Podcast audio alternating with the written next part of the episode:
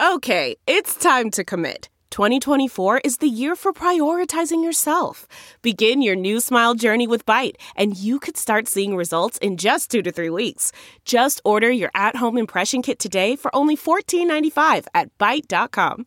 Byte Clear aligners are doctor directed and delivered to your door. Treatment costs thousands less than braces. Plus, they offer financing options, accept eligible insurance, and you can pay with your HSA FSA. Get 80% off your impression kit when you use code WONDERY at Byte.com. That's B-Y-T-E dot com. Start your confidence journey today with Byte. How do you pass up the opportunity to spit blood in Joan Baez's face? Face, face, face.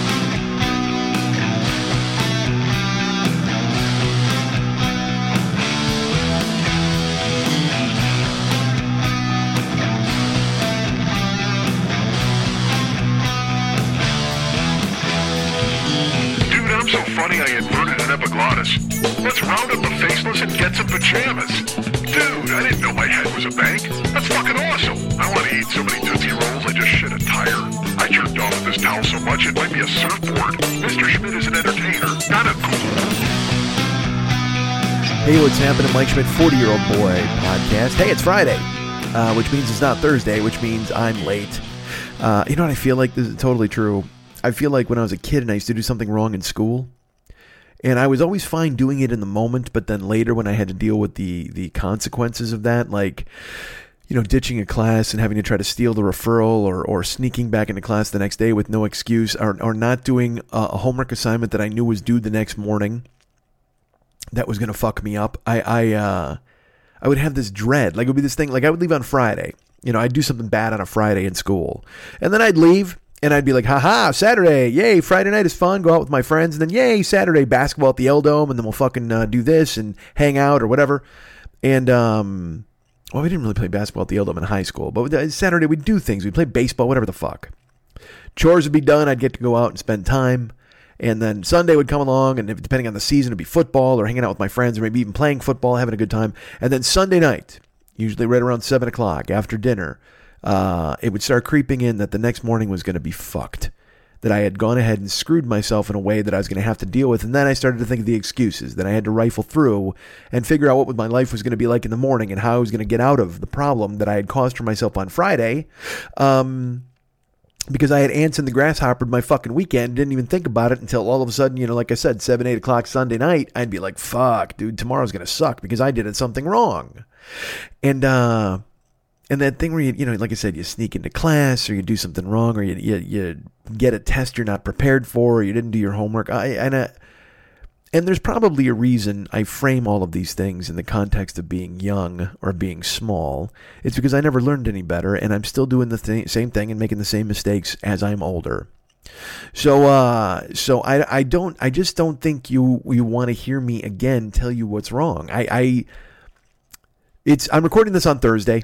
You know, it'll go up on you're listening on Friday or, or whenever the fuck you're listening, or you're not listening at all. And I, I, I guess I wouldn't blame you because uh, see, here's me talking you into thinking the things I think in my brain, where I think uh, you don't want to listen, or you don't think it's good, or you don't want to hear me describe things, and and it's it's it don't it's I don't know why it's coming up. It it shouldn't be coming up as often as it's coming up. Uh. I I I'm I shut myself off. Well, all right. Look, I'll I'll be honest with you. You know, I talked last week and I told you about uh, you know the the the lien losing four grand didn't help and i was gonna have to get back into the car and that thing where you give yourself the pick me up you're like all right well i talked about it it was in the show and i'm fine and i'm recovering from that and then uh, over the weekend i found out that uh, um, my health insurance was canceled on january 1st i just said health like i'm a cockney guy my health insurance was canceled um, who's that? That was Cary Grant. My health health insurance was canceled. Judy, Judy, Judy, idiot.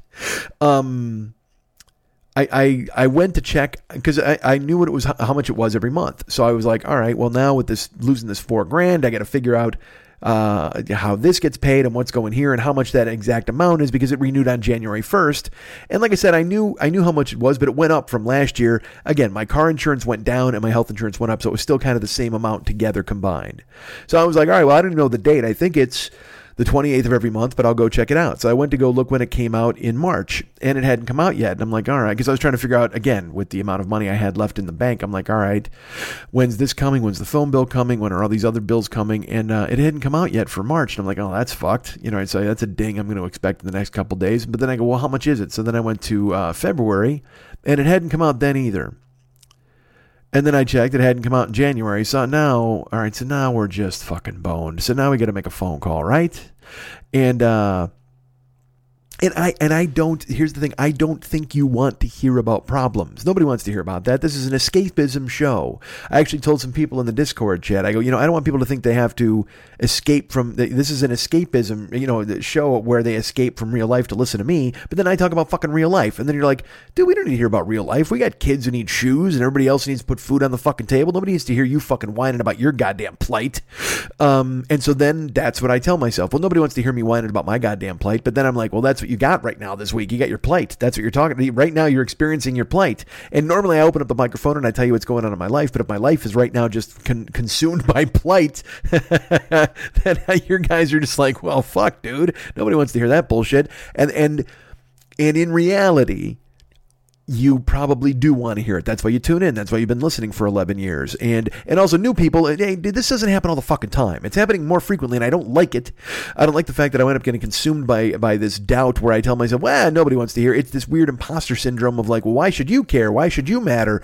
Because I wind up hating everybody on social media or hating everybody who, who has a megaphone and talking about and we we've talked about this ad fucking nauseum and it drives me crazy. It does. And it embarrasses me because then when I open up the microphone and I try to talk to you guys and I got to just repeat that, you know, I think of the stereotype of the elderly or the old people who just who, who keep you know there are people who glory days the shit out of their life. They want to talk about high school. They want to talk about fucking football. They want to talk about whatever the fuck whatever they, they achieved in their youth. And then as they get older they they shun you know the the new the young people are ruining the world. The world is so ta- bad. It was not like in my day. And and dudes do you know how desperately i want to avoid that? I i don't you know i, I have a buddy of mine and he his he still listens like almost exclusively.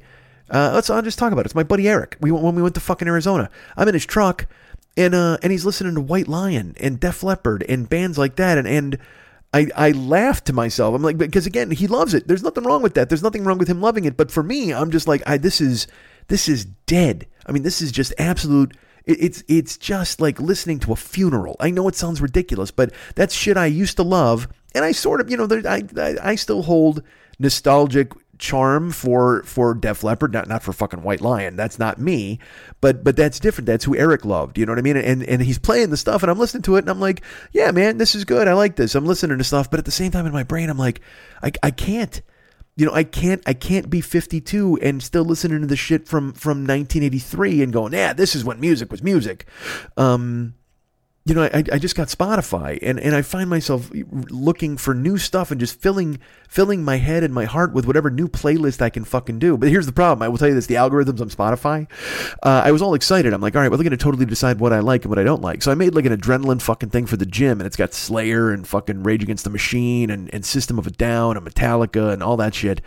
Um, so now all they recommend me is fucking White Lion. I'm not even joking. They're like, hey, you might like White Lion. They make a playlist because then because I also have a playlist called Hello Spotify, and I just put a whole bunch of fucking hip hop tracks on there, shit that I you know that I've heard that I really liked and stuff that I wanted to explore. Like I don't know fuck all about Cardi B. I know nothing about her. I know she used to be a stripper. Uh, I know she she her head game is on point according to her. She have she's happy to brag about how good she is at sucking cock. Good for her. I'm, and, I, and also I will say this. I the one thing I also know about her, uh, she's a fucking delight. I think Cardi B is a goddamn delight. I see her talk and I'm like, this is the greatest. She's like a like a filthy Rosie Perez, if that makes any sense. Like that same kind of charm where she just she just sounds uh like like Pygmalion. Like like if you you know literally, I, I picture Rex Harrison trying to teach Cardi B how to speak properly, and then shooting himself in the fucking head. But he's the one who's wrong because she's speaking just fine. She sounds exactly the way she should sp- sound. Quit fucking telling people they got to sound different. She'll do talk shows and shit, and I'll watch her and it's like this chick's a fucking riot. I think she's great. And then you hear people that be like, "Oh my god, I can't. Did you see her? I can't believe it. It was fucking ignorant." I'm like, I did. And she because she said something, uh, whatever, a week ago or whatever, and she said that she used to when she worked at the strip club, she would go home with men and she would drug them and she would rob them. And everybody's like, oh, I can't believe that she said that. If a man said that, they'd crucify him. And I'm like, yeah, they would. And everybody's like, well, I can't, why don't they fucking get mad at Cardi B? And I'm like, well, I mean, it's not ideal that she fucking did that, but you can't. I find myself thinking this all the time now because everybody's getting canceled for shit that they did in the past. Everybody's like, oh man, remember that thing you did in 1986? You're canceled now, man. Well, that's fucking what 30 years ago? I mean jesus fucking christ give me a break all right? I you know back then things are different. Things have changed now. And i've talked about it before with cancel culture. They're canceling movies. They're canceling old stuff. They're canceling old songs fucking christmas songs. Baby it's cold outside all that kind of shit. Everybody tries to reframe it in the prism of today and it's like well you know, Gilbert and Sullivan didn't have Twitter. So, I mean, fuck, they didn't realize that they had to be woke and bullshit like that. And look, they may not have written that. I don't know who the fuck wrote it. All I know is it's just, it's, it's a, I, I, they said it's date rapey, I suppose. I don't know. But I mean, uh, back then, you know, that was, that's what you're looking for in a good song. you want, Look, man, you weren't going to hit the charts unless you were a little date rapey or singing a song about the Confederate War. You know what I mean? You were doing some fucking. Uh, although I guess boy, that that Christmas song's from like the 30s. I don't know because I was thinking about the Battle of New Orleans. You ever heard that song by Johnny Rivers? In 1814, we took a little trip. So in my brain, I was thinking because he framed it. Because again, also the fucking. Did you know that Billy Don't Be a Hero is about the Civil War? I didn't know that. And again, here's here's me being a grandfather talking about a song from like 1975, but I don't give a fuck, man. That's what I have to fucking tell you because that's the shit that's lurking around in my goddamn brain. But also at the same time, I want to expand. I want to look forward. I want to see other things and do other things and fucking. I want to be of the now. I don't want to say I can't be an old guy who's just like, well, you know, this sucks and these movies suck. I, I don't. Don't you want to love things? We've talked about this a million times. This is a theme on this show. I want to love things. I want to see things that are great. Uh, of course, also, I want to hide in my apartment and not do a fucking thing and hide under the coats. And then I tell myself that I'm not any good. And I, I don't fucking get it. I don't understand it. I don't know why it's lurking. I was talking to a buddy of mine. I'm like, yeah, uh, you know, I told you I've talked to Shannon, and I think I've revealed this to you, and it's it's a scary thought, but it's a true thought. It's really true. Um, I don't I don't want to do anything like I, I mean, I, I have aspirations to come see you guys. I'd love to do live shows. I'd, I, I want to do this show. I want to do Twitch. I want to make all that stuff happen. But then there's also part of me that just wants to close the computer and go sit on the couch and read and listen to the outside be silent. And and it's this weird feeling of like that's you know because again we, we when you talk about being 52 and, and and look i recognize i recognize that i'm i'm compensating for being by myself. Like if i had a partner i'd be like all right let's go do this and let's go do fucking that. And also why don't you just get fucking naked and put your goddamn feet up on my shoulders and let's get to fucking work? Uh, but if you're but if you're not that and you're not actively pursuing that like i said i'm trying to work on me these first seven months before we can even start doing that kind of thing again. Um but then but then working on me is is is unappealing. Nobody nobody I, you don't want to fucking do that. Just uh, nobody i don't want to work at all period. I don't want to work on me. I don't want to work. I don't want me. I don't want any of that bullshit. I want to sit in the quiet and fucking read. You know I, I don't i don't watch tv i don't do any of that shit anymore. I just fucking i just want it to be silent. I'm telling my buddy i'm like man i don't want to do anything. I literally i, I go I, I know it's a weird thing to say but i truthfully i it's like you know, I've said that before. I have no work ethic, work ethic and no discipline. I've, I, that's been the way it's been my entire fucking life. But now, I, I don't have drive or ambition. Like I used to be like fucking gung ho. I'm like, all right, I'm gonna get this done, and I'm gonna get that done, and I'm gonna do this. And now I find myself just going, nah.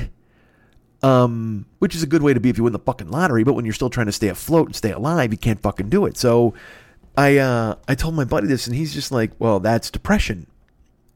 And I said, it's really not. And he goes, no, no, it is. Like that's you just you. It's like you just feel like nothing has a point. And I go, yeah, kind of. But I go, but that's not depression. Depression. And he goes, what do you mean? I go, well, I, I said, I I've known people who were truly depressed, and unfortunately, they they they did bad things. You know what I mean? Or they were on the verge of doing them at some point. Um, and I don't want to steal their valor. And, and he just looked at me in this weird face. I'm like, seriously, I don't want to claim that I'm depressed if I'm not depressed like other people are depressed. He goes, well, there's other, there's levels, man. I mean, I, I don't give a fuck. I don't care. Nobody, nobody wants to hear about your, your minimum level of depression. They want to hear that you need help and they want to fix you and they want to reach out and they want to help you because all of us have. I, and I've talked about this before and I've talked about this with David I've talked about it on the show. You live the life you live. You know what I mean? I can look back and rue my childhood and all the things that happened, but that's just the fucking way it is. And now I'm 52. I got choices to move on past it. I do. I, I am going to go buy some boots and get them some straps so I can grab them and pull myself up by them. Probably at some point, right? Wouldn't I go ahead and leave my house and buy boots and straps and all that kind of shit? You would think. You would think, man. Uh, but instead, I don't. Instead, I I I sit at a microphone because I look. I tried to record the show, and you don't fucking. I don't even know why I'm looking for credit for this. I don't even know why the fuck you would want to hear this shit. But I'll just fucking tell you because it's the truth. Uh, Wednesday, I sat down to record this show easily ten times. Uh, I have I actually have like a 30 minute chunk that I, I saved it. I was like, all right, just fucking just in case something happens, save this and maybe you can go back and revisit this. But I didn't like it. I didn't feel it was working for me, and so I put it away. And so then I'd go to restart and I'd do like a minute, or I'd do three minutes, or I'd do eight minutes, and I'd fucking cancel it. Do you know? How, and look, you don't care. You have jobs, you have lives. Fuck, my buddy Greg uh, has pancreatic cancer. Uh, and and I I you know he finally he went public with it. I I had known for a little bit, but not not a real long time. But uh, but it's it's that's that's a problem. That's an issue. That's life. That's something to to hopefully recover from and fight. Not wanting to sit down and talk into a microphone isn't that. Thinking people won't think you're funny anymore isn't that. But again, there's levels, man. We all deal with what the fuck we got to deal with, and and I don't like pulling the curtain back on this for you because you know again for 10 years I've just fired the fuck away. I'm firing away now. I mean I'm just, I'm just talking about shit that I in my brain uh, this was the shit I was going to talk about on Wednesday and I'm like nah, there's no fucking reason, dude. There's no reason to talk about it. But but but it's what I got to talk about. It's because I've just been hiding, hiding away from doing anything. And uh and I look, I go to the gym. I'm I'm making progress there, which I'm feeling really good about. You know, I came into the year and I wanted to lose 10 pounds a month. Well, I you know, I lost five, I lost three, and then in, uh, you know I don't weigh, I weigh myself in the first of the month, and then we see what we're going to look like. So in in April, April first, so because March, I was worried about March. I'm not going to lie to you because I mean I I hadn't given up chocolate, I haven't given up potato chips, um, still no fast food, still no soda, but then I went to Arizona, and Arizona was uh, you know we just fucking kind of let ourselves go. I didn't lift, I didn't walk, um, but but but I had been doing cardio before that. Whatever, I felt I, I, I figured, you know what, it would be a wash March. And then I stepped on the scale on April 1st, and, uh, and I lost another five pounds in March. So I've lost 13 for the year. Now I, you know, I wanted to lose 10 a month, so I'm 17 behind if you look at it that like that, but I'm not I'm not looking at it like that. I'm being kind to myself and going, "You know what? You're making good progress." And I'll tell you what, April 1st, I was fucking energized when that was the case. When I saw that, I was like, "God damn, that makes me happy." So I actually went to the gym that day and I fucking started busting it in the gym. I started working out harder and and uh, you know, working in more cardio. And uh and my goal is to lose 20 pounds this month. Because you know what I did? I also you want to talk about self care? I told you I bought pots and pans and all this bullshit. Hey, I went and I went grocery shopping. I went and bought actual food this week. Uh, I went I went and bought a I bought a five pound pork roast to make in my instant pot. I've got chicken thighs to cook a fucking recipe. I bought like fresh broccoli, fresh cauliflower. Uh, you know, I, I, I and I chopped. I fucking chopped stuff, man. I, I I sliced up the pork roast. I put the slits in there, and I peeled some garlic, some fresh garlic cloves. I put those in there. Um, I bought eggs to make. I bought, uh, all, you know, if I want to have something, I bought uh, yogurt, which I'm getting yelled at by John. But I mean, I bought fucking nuts, you know, almonds and shit like that. I bought, I bought 16 avocados because I'm planning on eating one or two of those a day. One goes in my protein shake. I bought fucking frozen fruit for my protein shakes. I bought all. I mean, I, I bought protein. I, I mean. I'm I'm I'm excited. I'm energized. I want to. I because I mean again, like I said, July 1st is my arbitrary deadline. I wanted to be down to because I weighed in at 361 on on January 1st. Well, now I weighed in at 348. I would like to be down to three bills by January by July 1st. You know, and then there's a new phase to enter into, and I told you about that, and nobody fucking cares, but whatever the fuck. Um, so so I'm I was excited. I was like, all right, and then I cooked like the other night. I cooked um, Wednesday night. You know, so yesterday I cooked I, in the instant pot. I made the fucking roast, and then I made. Um, my stepdad has a barbecue sauce that he makes, and it's one of these sauces that you just you can put on anything. You can put it on fucking eggs. You can put it on pork. You can put it on chicken. You can put it on anything you fucking have, and it's just you make a couple quarts of it. It sits in your fridge, and it's just this go-to fucking sauce, man. And and so now I got that. I made that while while this stuff was in the instant pot cooking. I took the other two hours and I fucking I combined everything. So I went and shopped. Like I said, I had fucking. I was proud. I was happy, man.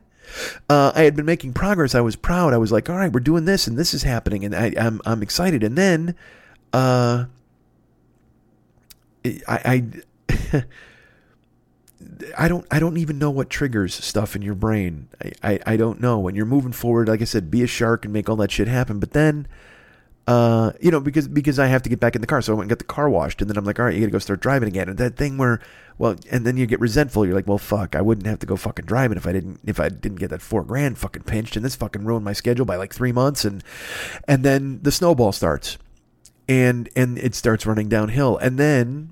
Uh, as I mentioned, when I saw that my health insurance wasn't taken, well, I called fucking Blue Cross Blue Shield. I was on, I was on, the phone with them for an hour and, and a half, something like that. And I talked to some guy in Indonesia, and his, his accent was rough, and we went through whatever we could go through, and I kept trying to tell. And then finally, I go, look, man, I don't mean to be mean, but I have to talk to a supervisor. I go because I'm, I'm, you're not listening to me, and I'm not getting the answers I need, and and I don't have insurance. I need to find out what's going on.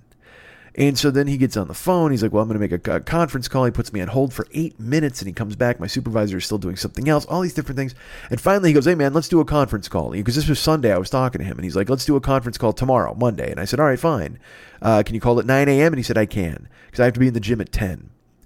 So, uh, I'm getting ready. I'm walking out the door to go to the gym. It's fucking quarter to 10. And he calls. And I said, Look, man, I, I told you nine for a reason because I have an appointment this morning I can't get out of. So then he called me on Tuesday. Tuesday, I wound up on the phone with him forever, you know, and in a conference call with with the, the the state and all these other things. They're looking stuff up. They're going here and there, and uh, the the bottom line is my insurance was canceled January first. They go, you canceled. It. I said I did not. And they said, well, you applied for Medi-Cal. I said, no, I didn't. I when I was filling it out, it said, do you want Medi-Cal? And I said no, and it said, "Do you qualify?" And I and I and it said, if, "To check if you qualify, hit this button." So I did, but then I got the confirmation where it said how much my, my insurance was going to be every month starting on January 1st, and I figured we were safe. Well, it turns out when I accidentally clicked Medi-Cal, they thought I was canceling my insurance and trying to get Medi-Cal, which is when you're poor and you only got like four grand, uh, you know, whatever the fuck, a year income. And and I just went, and so I told them when I go, no, of course not. I go, I've had you you can see how old I am. You can see what I've paid. I go, and she just like, well, once you press that button, it indicates that you're trying to get out of the program. And I'm like, I didn't, and I'm not. So what do I do? And she goes, well, you need to just go ahead and reinstate it. That you got to call them and you got to talk to them. And she and she says, uh, you know, once you get your taxes filed, and I, uh, again. Now, here's the part where it all comes crashing down on my head because of who I am and what I've done. Uh, I'm in the midst of paying off my 2016 taxes. I have not filed for 2017 and 2018 yet because that's going to be money. Um, but I had my insurance consecutively and it was okay because I had I filed for uh, extensions and so the the insurance kept getting renewed and it was great. But now with the insurance cut off, having to reapply, they're going to want proof of taxes for 2018 and uh, I ain't got it because I haven't filed, and I'm, and I'm not going to be able to file because I don't.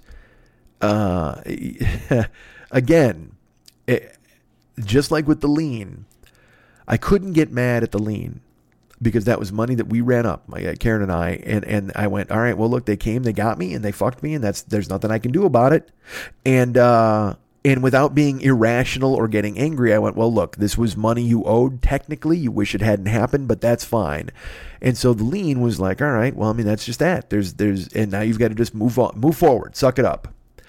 But then to fucking, eh, to get the insurance thing this week, and to know that I I just don't have health insurance. I don't, and I'm not going to have health insurance. I don't know if it's the law or the rule or whatever the fuck, uh, but I'm not going to get it because I know when I call them, they're going to be like, "Well, yeah, what are your taxes like?" And I'm like, "Well, I haven't filed since 2016," and they're going to be like, "All right, well then you can't get insurance because it was consecutive." I I just and for some reason, uh, well, not even for some reason, I guess you would understand. It it all crashed down on me yesterday.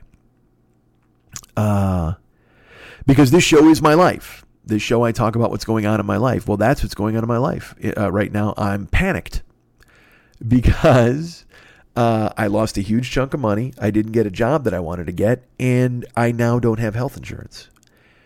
And and and also, you can technically say, and not even technically, but you can say this is kind of all my fault. The lien was my fault. The the insurance is my fault because I hit the wrong fucking button uh, and just assumed I was fine because I got paperwork telling me how much it was going to be in January. And also, I didn't check because I had money in the bank. I, I was like, all right, well, I'm covered, so I know what's going to be. And I didn't, I didn't look to make sure that it was coming out. I could have, probably could have fixed this two months ago. And and it's, uh, I'm trying to do everything I can to not be angry with myself. I'm trying to do whatever I can to just go, well, man, you know, uh, you'll just make it work. You'll fix it. You'll figure it out. but then you know, I come to you guys to talk, and and it turns out that that's that's all that's circulating through my brain. Um, and and look, nobody, I, I, so then I tell myself nobody wants to hear that, and I, and I, and and you're you're all very nice, and you're going to no, Mike, it's cool. We we like because I mean there were people. I talked to Rob um, in the Discord and Jason and and Travis, and they were. Uh, they were very kind and they said, "No, man, we, we like hearing when when stuff happens because it lets us know we're not alone and we can listen to you making the best out of it and we know who you are and what you're doing and and we've been listening for 11 years you know that it's it's it's just another chapter in the book. I used to say all the time more of a book than a movie. This is this is you know it's it, we're in for the long fucking haul man. This isn't a 2 hour production. It's it's it's chapters upon chapters upon chapters it's just that it would be really nice to write a chapter that was a fucking glowing, cool ass chapter where everything good happened. and I guess you can't have that all the time, but also you can't be schleprock all the fucking time and lose your health insurance and fucking get everything else fucking tipping in the other way and liens coming in and you lose a chunk of fucking dough and it's like, Jesus fuck, man. It, and it's life. I get it. It's life, man. Other people get cancer and other people will pass away and other people take their lives and other people deal the way they got to deal and but everybody's got to put their kids through school and everybody's got to buy fucking milk and everybody's got to mow their lawn and everybody's got to go out and live their life and, and deal with things whether you know maybe you had a fight with your girlfriend or you got a fight with your wife or uh, or you couldn't be happier or you're you're struggling trying to have a baby or I I I know this doesn't compare to real life situations. And I also know this um, for me it's a huge deal so this is my putting kids through school. This is my doing uh, the best I can to pay for my house or my property taxes. It's just uh, I have a different set of circumstances than the rest of you. But in my brain, I always make mine less important in my brain, I always go, well, nobody wants to hear this shit. They all got their own fucking problems. They come to me for a comedy show and they want to hear me talk and be funny, and that's the way it works. And I recognize that this is right now, this just sounds like a motherfucking rerun. And I, I, I thought about putting up a rerun this week. I thought about just doing some fucking talking in the beginning, and uh, which I should have done. And honestly, I can probably still do because I mean, I've already fucking pulled teeth out of your skulls making you listen to this fucking stuff all the way up to this goddamn point. Um, and I'll, I'll also throw this in there. This is totally real. Uh, you know, one of the things that triggered me into fucking thinking like this? I played a video game on Twitch. I've been doing that Twitch stream stuff. If you want to come and check it out, we got the twitch.tv slash the 40 year old boy. And I have a lot of regulars who pop in there and help me out, and they're really cool, and I appreciate it very much. But um, I played a game called The Last of Us. I talked last week about playing Grand Theft Auto and how it just seemed really uh, Im- not I don't want to say immoral. It, it, was just a game where you didn't care about anybody or anything, and it got exhausting because I'm I this will sound again ridiculous. I I feel things really intensely. And so when I play these video games, like I played I played Red Dead Redemption 2, I threw myself into it and and uh, one of the characters, it, it, something happens, and I, I was like, "Holy fuck!" And I really felt it. I, I, was, I became invested. I become invested in movies. I become invested in video games. I become invested in books. I become invested. I, I'm, I'm a raw nerve a lot of the goddamn time. And as I get older, it's, it's just getting. I don't want to say worse. It's just becoming more intense. I feel very intensely. I, because I want to. I, I don't want to not feel. I don't want to just I think there's enough of that in the world. I think there's enough people who can joke their way through a through a tragedy, and and enough people who can just be uh, spouting jokes at any bad thing that happens, or I, and and people deal with things the way they want to deal with things. But I don't want to do that. I mean, look, my job is to be funny. So when I want to deal with real life stuff, I mean, and granted, unless it's a fucking wake or some bullshit like that, I mean, I I try to do my best to to absorb it. And and uh, you know, I don't know what the fuck you want to call it. I, I but I, I wind up uh, maybe feeling too much sometimes in certain circumstances. And one of them was, like I said, GTA 5. I was playing it I had to stop because I just wasn't I wasn't enjoying it. It wasn't a pleasant experience, and I was able to empathize with the other with the victims of the, in the game, rather than being the protagonist. Is like, ha ha, I'm gonna go rob a bank and I'm gonna do all this bullshit. Instead, I felt sad for the woman who worked at the jewelry store that we knocked out with knockout gas and we stole all the bracelets. I know that sounds fucking like ludicrous. Who who does that? But I did think it you know, I'm driving around in a car and I take the corner too sharp and I kill two people standing by a newspaper machine. And I should be like, ha ha, here come the cops. But in my head, I'm like, oh man, I just fucking wiped those people out. And is that crazy? Perhaps on some level. Again, I'm the guy who doesn't want to throw away bottles and bottle caps separately because I want them to live together for the rest of their lives. They came out of the fucking factory together. They traveled to the store together. They came and lived in my fridge together. I opened them up and I consumed whatever the juice was inside of them together. And now I crumble them up and I put the cap back on the bottle and I take them to recycling together. And and uh, in my brain, in my perfect world, they get recycled together and they become like a plate or they just go ahead and become a welcome mat. Wouldn't that be nice? Wouldn't wouldn't it be nice if every bottle and cap was just reincarnated into something nice together, like a welcome mat? Because you're not going to throw away a welcome mat, really. You're going to put it out in front of your fucking door and say welcome, and it lets the bottle and the cap be nice to you know because they do a service now. They brought me a beverage. They kept it cold in the fridge.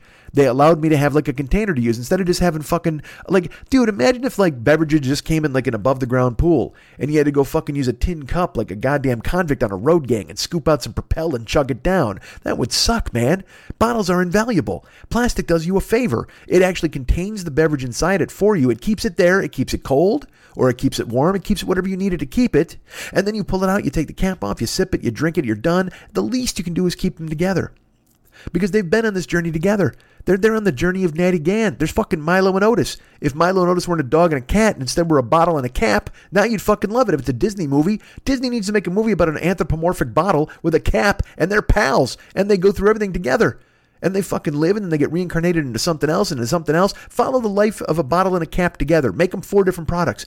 Make them a welcome mat, make them a gear shift, make them whatever the fuck you got to make them, but they stay in it together, God damn it. They're in for the long haul. And that's how my brain works. I, I think I don't want them to be hurt. I told you when I uh, this again. You're going to laugh. Uh, toilet paper goes in the toilet. Kleenex goes in the garbage. Kleenex doesn't go in the toilet. That's rude. It would be awful because that's not where it belongs. Uh, it, it it's it's supposed to go into a different place. I know how fucking crazy this is. I do, but yet that's who I am. And so I wind up doing stuff like that with these GTA games. You know, I mean, I'm fucking shooting guys or robbing dudes or fucking starting fights. Like there's a guy who works at a gun store in GTA. And uh, and Trevor comes in and he's like, "Hey, I'm gonna get some fucking weapons." He goes, "Trevor, take whatever you want. I don't need the place burned down again." And all I can think about is that guy's insurance costs just living in the same city as Trevor. Fucking Trevor's gonna stab stumble in or uh, stumble in and fucking and grab a machine gun anytime he wants. And and uh, in my brain, I go, "Well, why don't you pack up and move, buddy? Why don't you go open up this, this shop somewhere else so you don't have Trevor wandering in and fucking ruining things?" But then when you're in the city and you're Franklin or you're Michael, you're still going into the gun store and you're possibly uh, you're possibly wreaking havoc. You can do that. You can do terrible things wherever the guy fucking builds his gun shop. So I feel bad for the gun owner. I'm like, fuck, his insurance must be through the roof. And he's probably got a wife and a kid at home. And every time somebody comes in to buy something, he might get fucking shot in the face. And they got to live in fucking constant fear. I feel bad for the gun guy, but now I feel bad for his off screen, unseen wife and son who are waiting for him to come home every night because he's chosen this unbelievably dangerous job in an unbelievably dangerous suburb.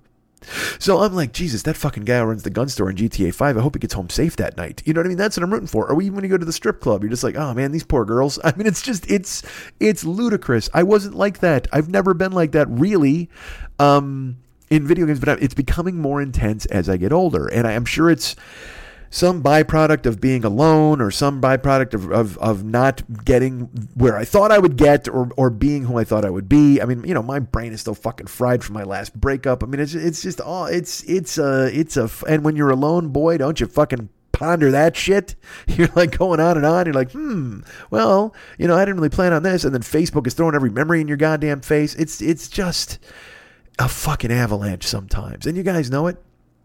You're living the same life. You don't. That's why you don't want to hear me fucking uh, wax rhapsodic about mine and fucking go, oh, this happened and boo hoo, this fucking happened. No, fuck that, man. You got your own shit. So, so I find myself feeling very strongly in these games. So I switched from GTA 5 and I was talking to John. I'm like, what can I play? What can I do here? He goes, well, dude, he'd been telling me about games to play. So he tells me about a game called The Last of Us. He's like, "This is the best video game I've ever played in my life. It's it's my favorite game. You should play it." I'm like, "All right, I you know I'm looking for like a scary game or." You know something fun. He goes, "Well, it's all those things." He goes, "But it's really intense." He goes, "I'm going to tell you." He goes, "It was it was named Game of the Year uh, by like a million different places." He goes, "The score is unbelievable," and I was like, "All right, I you know I'm in." I said, I'll try it. So I pitched it to people in the chat room, and they're like, oh man, we've heard about The Last of Us. Some people had played it, some people had not. Uh, but, but I said, I want to play it. So I threw it in, and the story is there's a guy named Joel and his daughter, and, uh, you know, you open on them, and they're in their, their house. And uh, and then some stuff happens where apparently there's an infection and it spreads quickly through the populace and they go to escape the city and then uh, you flash forward 20 years and, and uh, the world is a dystopian hellscape and things have gone poorly there's infected roaming the countryside. Every city is a fucking quarantine zone. People have to have permission and id cards to walk out of their house. Food is controlled by the governments. I mean it's just you know the place is just awful. It's a terrible thing. And uh, it turns out that Joel is assigned with uh, helping someone cross the country. Well, let's put it the way. He's got to get this person to meet a contact. I, I don't want to give too much away if you have not played.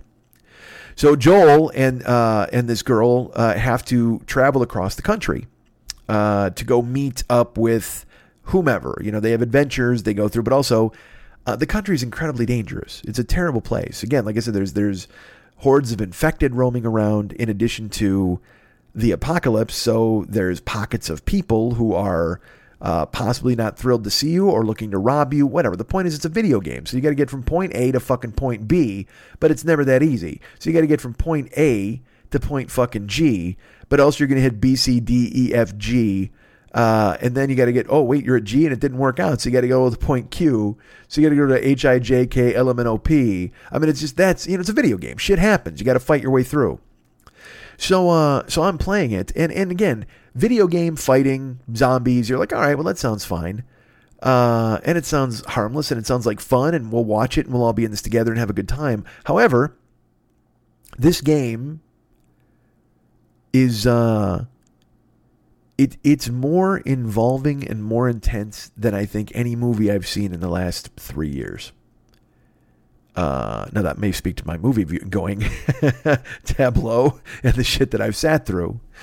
Um, but but the story of it, it it's a story that becomes you know it's it's at first it's an assignment and then it becomes a quest and then it, and then it's something that is a uh, it's a necessity.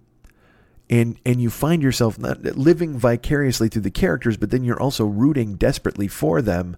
But at the same time you see what's going on in the world and you think to yourself well I don't know how the fuck this is going to work. I mean everything is is there's a there's a great scene where um, you know they they wind up in a city and uh, and again I don't want to give too much away but but Joel and and this girl wind up in a city and um, she says oh my gosh and she looks out and there are giraffes roaming through skyscrapers. And and it's this probably 5 minute 6 minute scene where you you know she runs and you got to chase her and she runs and you got to chase her and then finally you get up to a high perch and you see that there are giraffes. There's one that they actually interact with, and then you see that there's a like a herd of them. I don't know if you call them a herd of giraffes or a fucking pride, whatever the fuck, but there's a bunch of them, a fucking pile. There's a goddamn shitload. there's a fuck ton of giraffes. I think that's what it's called. There's a fuck ton of giraffes out there, man. And uh, and you see them and they're, they're you know the there's sunshine and there's leaves on the trees and and, and the giraffes are eating them and, and they're existing. And it it really drives home for me in the moment it drives home uh, everything that they are trying to do in addition to the futility of this entire mission. I don't want to give too much away but you know, there's zombies roaming the earth. There's there's these things called clickers, which there's bloaters. There's all these different levels of zombies that are worse, and they bite you, and and then there's humans that are trying to shoot you and stay alive, and they're robbing you. I mean, we we come upon a a gang of marauders who literally have people hanging up uh, from hooks and uh, piles of shoes and inventory of the things they've stolen, and and you know, we've learned from The Walking Dead and every other zombie fucking movie. You know, there's just uh, it is a a bleak and relentless existence. You know, you this and this this you know what this video game reminded me of? It was like it had echoes of The Walking Dead. Uh, because there's zombies, you don't know who's good and who's bad, and all these different things happen. But also, it was very much like The Road. Uh, you know, the, there's a novel called The Road, which became a movie with Viggo Mortensen, and it's about a guy and a boy, he and his son, and their shopping cart, and they just they just roam a a a post-apocalyptic world and try to survive. And I, you know, I read the book The Road, and at the end of it, it, it, I mean, I was destroyed. That's, I think that's the last time I read a book and sobbed, where I was just like, I just couldn't. It was it, the whole last like two chapters were fucking just laid me out, where I was literally that kind of like messy crying and trying to read and sniffling and turning pages and, uh, it it just hit me so fucking strongly. And then I saw the movie because I had to, and I will tell you it's a very good movie. But I mean, when you read the book, it's it's a completely different experience, as it is anytime you read a book. Uh, you know, like it's funny. I, I heard they were going to make a movie of The Last of Us, and I'm like, I already watched this movie. I lived it. I played it. No, no matter what you do with this movie in two hours, it's not going to match the 23 hours that I played in the video game getting to know these characters and living their lives and and actually stepping into their fucking shoes and carrying their guns and smiling their smiles and and trying to stay alive. So there's this scene where they wind up, like I said, interacting with the giraffes. And there's all these giraffes all over, and it just it it it made me. It was so touching, but so bleak.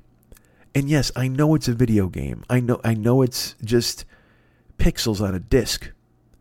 But it it it just made me think of life and the futility of it. And and honestly it made the main character think of that too. I like to think that this moment was the turning point for him when he made a lot of decisions uh, in his life. Again i don't want to give anything away but i think upon because there's a moment where she says something to him. She delivers a key line of dialogue at that point and she goes to walk and he turns back and looks at uh, at the giraffes as they walk away. And I think at that point he makes uh, a, a key decision in the game, but but you don't. He doesn't act on it because there's still more game to play. But once it unfolds in my brain, I went, okay, he made this decision up on the fucking roof when he saw how everything had broken. And uh, and it it just I I don't I don't know why it affected me the way that it did. I mean, I do because it's a it's a stunning work of art, and to say that about a video game, I know is a weird thing. Uh, but also, I just happen to be in the right headspace where uh, I see the futility in a lot of things, and I see that I'm 52. And look, am I where I thought I would be when I was 52? Absolutely fucking not. I mean, I didn't envision this at all. I mean, Christ, when I was a kid, I used to think I'd be dead by the time I was 54. Legit. Like that was something I thought a long time in my life. Well, now I don't think that's the case, and I don't want it to be the fucking case. And I want to do the best I can to be the best person I can for however much time I have left. And you know, I've said this for a very long time. You know, I, I when I would when I was in my last relationship, I, I would I would say that. That was kind of a mantra whenever we would have a fight and we'd walk away from one another and we wouldn't talk. And then I'd write an email or a text and I would go, Look, I just want to be happy the rest of my life. That's all I want to do. I want every day to be happy, to, to be filled with laughter or things that I love because you're just not here long enough. You're just not. And I know this is a 52 year old man. Some of you are young and you've got your whole life ahead of you and and I'm glad for you and I'm proud for you and I hope things are good for you and I hope the world treats you well and I hope it lays itself out in a better path for you than it has for others. Um but you can only control what you can control and you can only be the person you want to be. So, you know, for years I I was uh I was letting life happen to me. And it's only in the past five that I've went I've gone to myself and said, you know, you need to make life happen for you. You can't let life happen to you. But also at the same time, I have been woeful in in trying to make that work. I, I I've made very small incremental advances in how I am and how I behave. uh, not nearly the amount that I should. Um, you know, I and and I've come to you and I've I've it makes me laugh. I I just got a thing from Facebook again, like you know the memories or whatever the fuck. Uh, on this date in I think it was 2013. Um, the show art is is one of my favorite art art pieces that David ever did. It's half of a muscular me and half of a fat me with a fucking amputated leg from diabetes. Uh, it's like this big fat Mike with a crutch and an empty fucking leg and a, and a marshmallow on his horn, and then it's a big fucking muscular Schwarzenegger. It's a fantastic piece of art, and David, uh, you know, he he did. It's just brilliant. It's just fucking brilliant. And again, that's but that's seven years ago today. And here I am seven years later talking about, well, I lost five pounds in March and I'm excited. I, I mean, I haven't, I didn't seize the day. I didn't seize the year uh, I'm I'm barely seizing the decade, and I recognize that, and and that that knocks you the fuck out, man. That when when you think to yourself, you know what, I could do this. This is me.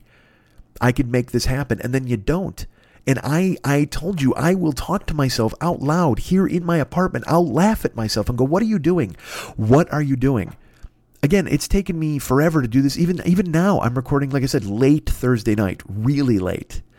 Uh, I did sit down Wednesday, like I said, eight times. I sat down Thursday to try and record. Uh, and and I just didn't. I kept, and I would always find something else to do. I would always, you know, you know what I actually did before I finally pulled the trigger. And we're here talking. This is a one take. There's so, and again, like I've recorded, I've recorded 15 attempts today, but this is this is the one that took. So we're here, we're talking. You know what I actually did before this one? This is not a fucking joke. Uh, I went in the restroom and and I uh, you know I wanted to brush my teeth because I just felt like brushing my teeth. And then but but but did I really or was I doing was I doing it to kill another 2 minutes so I didn't have to work? And then I washed my hands and then I put some mouthwash in and then I looked up and I saw my mirror and I was like, "You know, my bathroom mirror is filthy. I need to fucking clean this." So I cleaned my bathroom mirror. I got glass cleaner, I got paper towels, and I sprayed it down and I'm scrubbing it and I I started laughing and and at the same time I teared up because I went, what the fuck are you doing? You, are I mean, look, yeah, you need to clean your fucking mirror, but now at this moment, it's just keeping you from once again doing the thing you're supposed to do. All you're doing is avoiding work.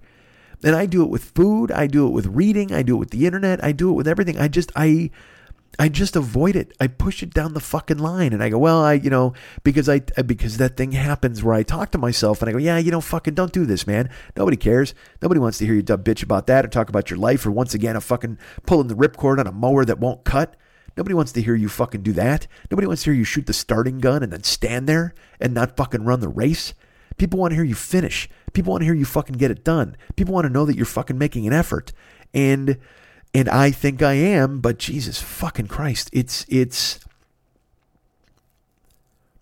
I'm not looking for sympathy or empathy. I'm not looking for anybody to go, "Oh, Mike, it'll be fine." I'm really fucking not. Uh I I know as I've said before, it's the mantra of my life. I know what I got to do, I just got to do it. But it's it's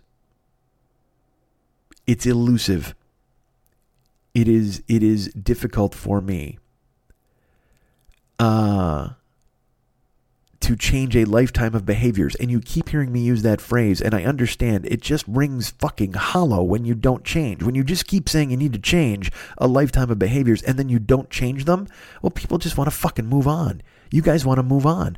There's a million fucking choices for you out there there's a million other people who are funny or centered or smart or there's a group of guys all fucking talking around a table or there's, you know, women or, or improv groups or, or science podcasts. There's a billion different people doing exactly what I do. Do I think they do it just like me? No. Do I think they're better than me? Certainly some of them are. Do I think they're worse? I think a fuck ton of them are. Just like a fuck ton of fucking giraffes. but I don't want to give you the opportunity to remove me from your life by not giving and delivering the thing you've come here for. And I talk myself into that all the time. So that's what happened yesterday. Again, uh, you know, I I I was laid fucking low, man.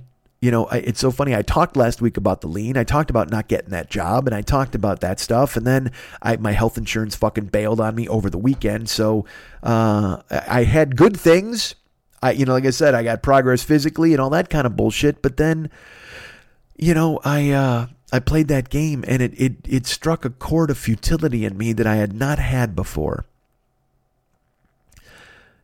You know, once I got word on the health insurance, like in my mind, I went, well, I don't fucking need health insurance. Why the fuck do I need health insurance? I know it's the it's the law or the rule. That's the only reason I need it.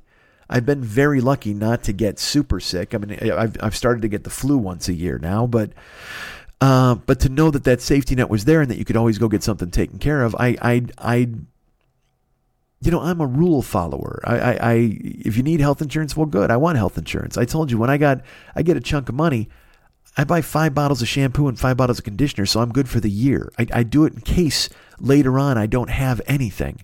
I'll know I'll always be clean. And I know that sounds fucking so crazy. That's a poor person's way of thinking, but that's what I have. And that's why, you know, losing that large sum of money that I lost two weeks ago or whatever the fuck was was such a fucking guillotine, man. Because I don't need a lot. And and in my brain I was like, all right, we're planning, we're getting this done. We got a plan, we're doing Twitch. Uh, but I also need to get OBS set up. And then like another thing, Sunday I did a WrestleMania stream and I, I watched WrestleMania and commented, well, uh, I tried to go on and do it the right way, and I, I could not build OBS. I tried, I watched videos, and look, did I again though? I waited too long to learn. I try I started trying to do it about an hour before I went live. And then all of a sudden the fucking system crashed about five minutes before WrestleMania. By the time I got it back up and running, it was 10 minutes into WrestleMania. And I'm like, well, fuck, I got to do this.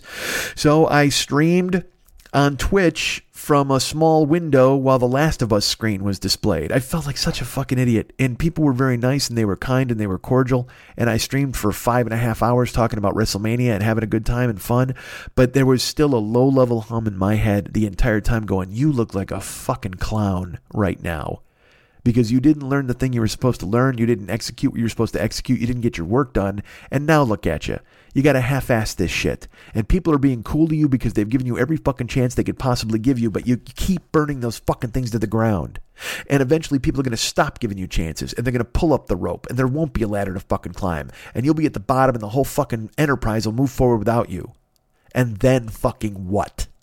Then what?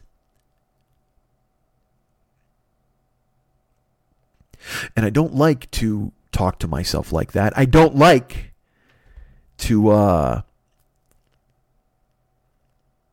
berate myself, but it, I do it a lot. And I try to be kind and I try to find victories and I try to go, well, this is good and that's good. And you've listened to this. You've heard me do this over and over. You've heard me talk about it on the show. That's the reason this show happens now, what, every six weeks?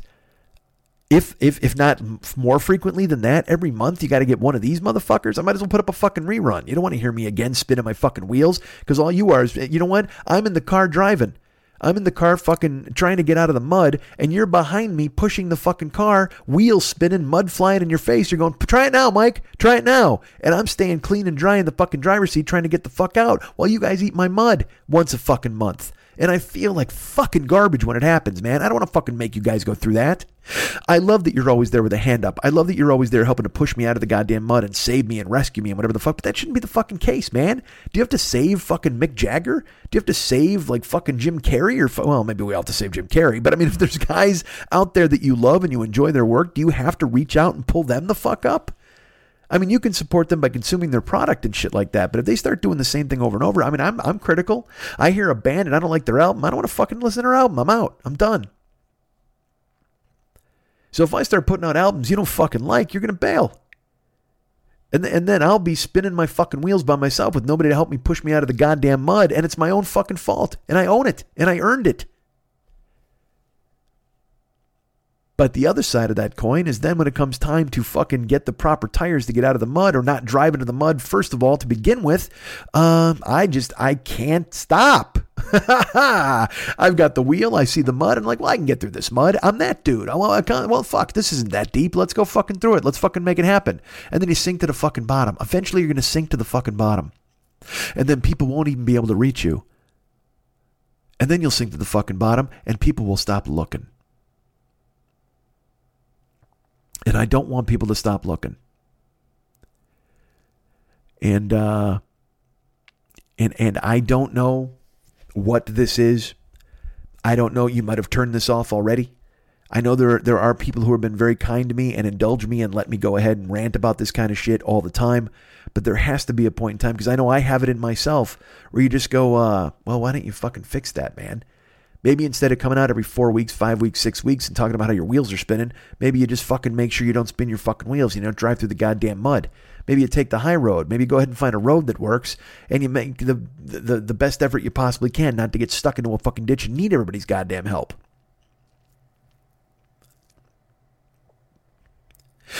And uh, you know, the irony is not lost on me that that the one constant in this show is me. People come and go. You know, Eric was there in the beginning. And then, uh, I, you know, I don't know how much longer Eric would have stayed with me anyway, but it turned out family and life and, and uh, every other thing conspired to get him out. And I thought the show was done then. And then Lily stepped up and she was here fucking forever. And then, you know, she wound up physically breaking down and then she kind of got, you know, had her, her, own life to take care of. And so she wound up leaving. And, uh, and, and, you know, we were, we were getting helped by uh, another person who was very helpful, uh, uh you know, really, uh, helpful in, in getting me set up technically and, and, and always had a kind, you know, was always rooting for me in a way. And now that fucking person burned the fuck out and I had to get rid of him. Uh, and a lot of you have been writing me and asking about the artwork because I made a big proclamation two months ago, three months ago about how, uh, you know, Monday's a work day. January 1st, I'm dedicating myself. Monday's a work day. I'll record on Mondays and things like that. And, uh, and I did for like five weeks in a row. Uh, you'll you can go look back because we had artwork and it worked out great. And David is the art guy. David is the music guy. And I assured him, I said, "Listen, man, we'll get done on Mondays and we'll get it squared away." And he said, "Great." And I did it, like I said, for five weeks in a row. And then on the on the sixth week, uh, you know, I, am not going to get too much into this, but uh, you know, I I I did a show. It wasn't done, but I called him for the artwork anyway. Now I handled it all wrong because I should have said, "Hey, dude," because I the reason I called him was two. Re- there were it was twofold. Uh, and again, you can go look back at whatever fucking show it was, but I, I, I the reason I called him was a it was getting late in Chicago, so I figured I wanted to give him a heads up, and then b uh, I had to go see a movie for comedy film nerds, so I was literally going to a, a fucking a late show. So I called him. It was like 10:30 my time, or or not even. It was like uh, it might have been 9:30 my time, which is 11:30 his time. And so we talked about the show, and we got back and forth, and we talked about what the artwork could be, and uh, and it was all square. And then he started asking some questions, and he's like, "All right, what about this?" And then he goes, "Hey, what did you? What was the closing thing?" I said, "Well, I'm going to talk about this." He goes, "Wait a minute. What do you mean you're going to talk about that? You didn't talk about it yet?" I go, "No, I'm I'm going to, but right now." And he goes, "Well, no, no. Then the show's not done. The deal was you fucking call me when the show is done." Um, and he didn't he didn't swear. He wasn't aggressive, but but he got frustrated, and uh, and then I got frustrated, um, because I you know, uh, I was frustrated at myself because I knew I had handled it wrong. If I had said to him, "Hey, dude, I'm just about done, but I'll be done by tomorrow morning. Can I call you tomorrow morning?" Because he even said to me once we were uh, in the swing of it, he goes, "Hey, look, because you're doing this on Mondays and Tuesdays, if you get to me early on Tuesday, that also works." So I had that in the hip pocket. I, I had all of it. I it was just there, but I I instead I hand, I handled it all wrong. I clearly did. I should have said to him, "Hey, dude, I have to go see a movie." And uh, and the show's almost done. Can I call you in the morning? Touch base with him on Monday, and he would have been cool with that because I would have come home from the movie because all I had left was the plugs. I mean, the show was done. All I had left was the plugs. But the uh, you know, as as I've told you, the the the the sticking point is that I feel like the show's done before the plugs. I mean, I, I, and, and he doesn't feel that way. He wants the show to be done completely. And I understand that because he wants to work in a certain atmosphere and an environment. And, and that's fine. I understand it. I get it. But there's also that guy inside of me that's like, fucking show's done. I, show's done, man. And that happened when we talked. And then finally I went, fucking forget it. Fine. I, dude, that's fine. I'm sorry I bothered you. And then he's like, see, and now you're going to fucking, you're going to take your ball and go home. And I'm like, I, dude, I, cause I, there was no point in discussing it because I had already burnt it. I had told him I would be done on Mondays and I obviously wasn't done on a Monday. And then it was a it was a chore to get him to agree to come back anyway. And I, I made a big production out of dude, Mondays are a work day, Mondays are a work day. But again, I felt like the show was done. Even if it wasn't the last syllable, I still only had the plugs and I needed artwork for the beginning of the show, but he doesn't want to work like that. And he felt like I came in under false pretense because I, I, I and he's like, "You're just trying to get what you want. You wanted your artwork, so now you, you you just tried to get it without telling me the truth." And I'm I, we wound up going back and forth. Um, like I said, I completely understand why he felt that way, and so I just burnt it. I was like, "Fine." And so that week I used a photograph, and uh, and I didn't talk to David for about a month. Um, you know, I, I, I didn't didn't call him, didn't reach out. Uh, and I told, as I've said before, he and I we've had this happen before, where he even says, "Hey, look, man, this is not about friendship. This is about work." So we're still friends. I'm not mad at you. Like, you know, we're still going to be friends, but as far as a work relationship, I can't do it that way. And again, I understood. But also, um, I'm I'm still me, and, you know, uh, in that fight on that Monday, he said some shit that I didn't fucking like. Um, do I understand why he said it? Yes. But at the same fucking time, I, I, I wasn't happy, and that's why I didn't talk to him. So I didn't talk to him for a month. And uh, might have even been longer. Six weeks? I don't know. It was a while. Uh, I texted him on his birthday, you know, um, but we didn't we didn't have any uh, no conversations, and that's why I've been using photographs. Now I bring this up to you guys because uh, you know I said I would always be honest with you. Um, I was not dishonest with you here, but I, I haven't told you what happened because I I still don't know how I feel about it. Other than the fact that I'm still I'm upset. You know what I mean? I, I don't like the way it turned out. I didn't like the way it turned out. Uh, I, I, and, and, cause again, also, I love David. He's my friend forever. And, and he's, uh, he's done unbelievable work with me and for me. But also, I, I didn't, I didn't like being talked to a certain fucking way. And I still got a hothead in me who's just like, what the fuck, man? And, I, and, and, uh, you know, but, but I got it and it was also, um, I was more embarrassed and angry at myself that it had come to that again. So I, uh, I just shined it. I'm like, well, fuck it. I'll use photographs. You know what I mean? I'll go forward um, because I truly didn't know what I wanted to do. I don't know what I want to do. Uh, I know what I want to do. I want my friend to do art and music for the show. And uh, and that's another thing that has played on my mind here over these past few weeks. You know, I I tell you everything that's happening. I, I mean, usually I talk about what's going on in my life. Well, the things that have been going on in my life are that. I hadn't talked to my friend for six weeks. Uh, I don't like the show when it doesn't have the artwork. I don't. I. It does not make me. This was a unique package. Other shows have a logo, a stagnant logo, whatever the fuck. David did a fucking watercolor painting every single week that matched the storyline. That's unheard of. And uh, as as much of a magic trick as me doing two hours of talking about nothing and unleashing the bees all over you motherfuckers into a goddamn microphone, uh, that's how much of a magic trick it is to call a guy on Monday night and get a painting by Tuesday afternoon. That's that's the essence of everything I talked about. It's crazy. And so I I don't feel like the show is as good without him. He and I have, have a sticking point on that because he's like, well, no, that's not the case. The show is you and you talking, and, and I'm just kind of like uh, I you know enhancement. I'm like I that's not how I feel about it. I feel like the show is a whole fucking package. Um, so I didn't talk to him, and then uh, we wound up going to Arizona, and I actually uh, yeah, I considered not going to Arizona to go hang out with my friends like because I didn't I didn't want to deal with the fucking uncomfortableness of it. I was like I don't want to because I had I did not talk to him until we got to Arizona.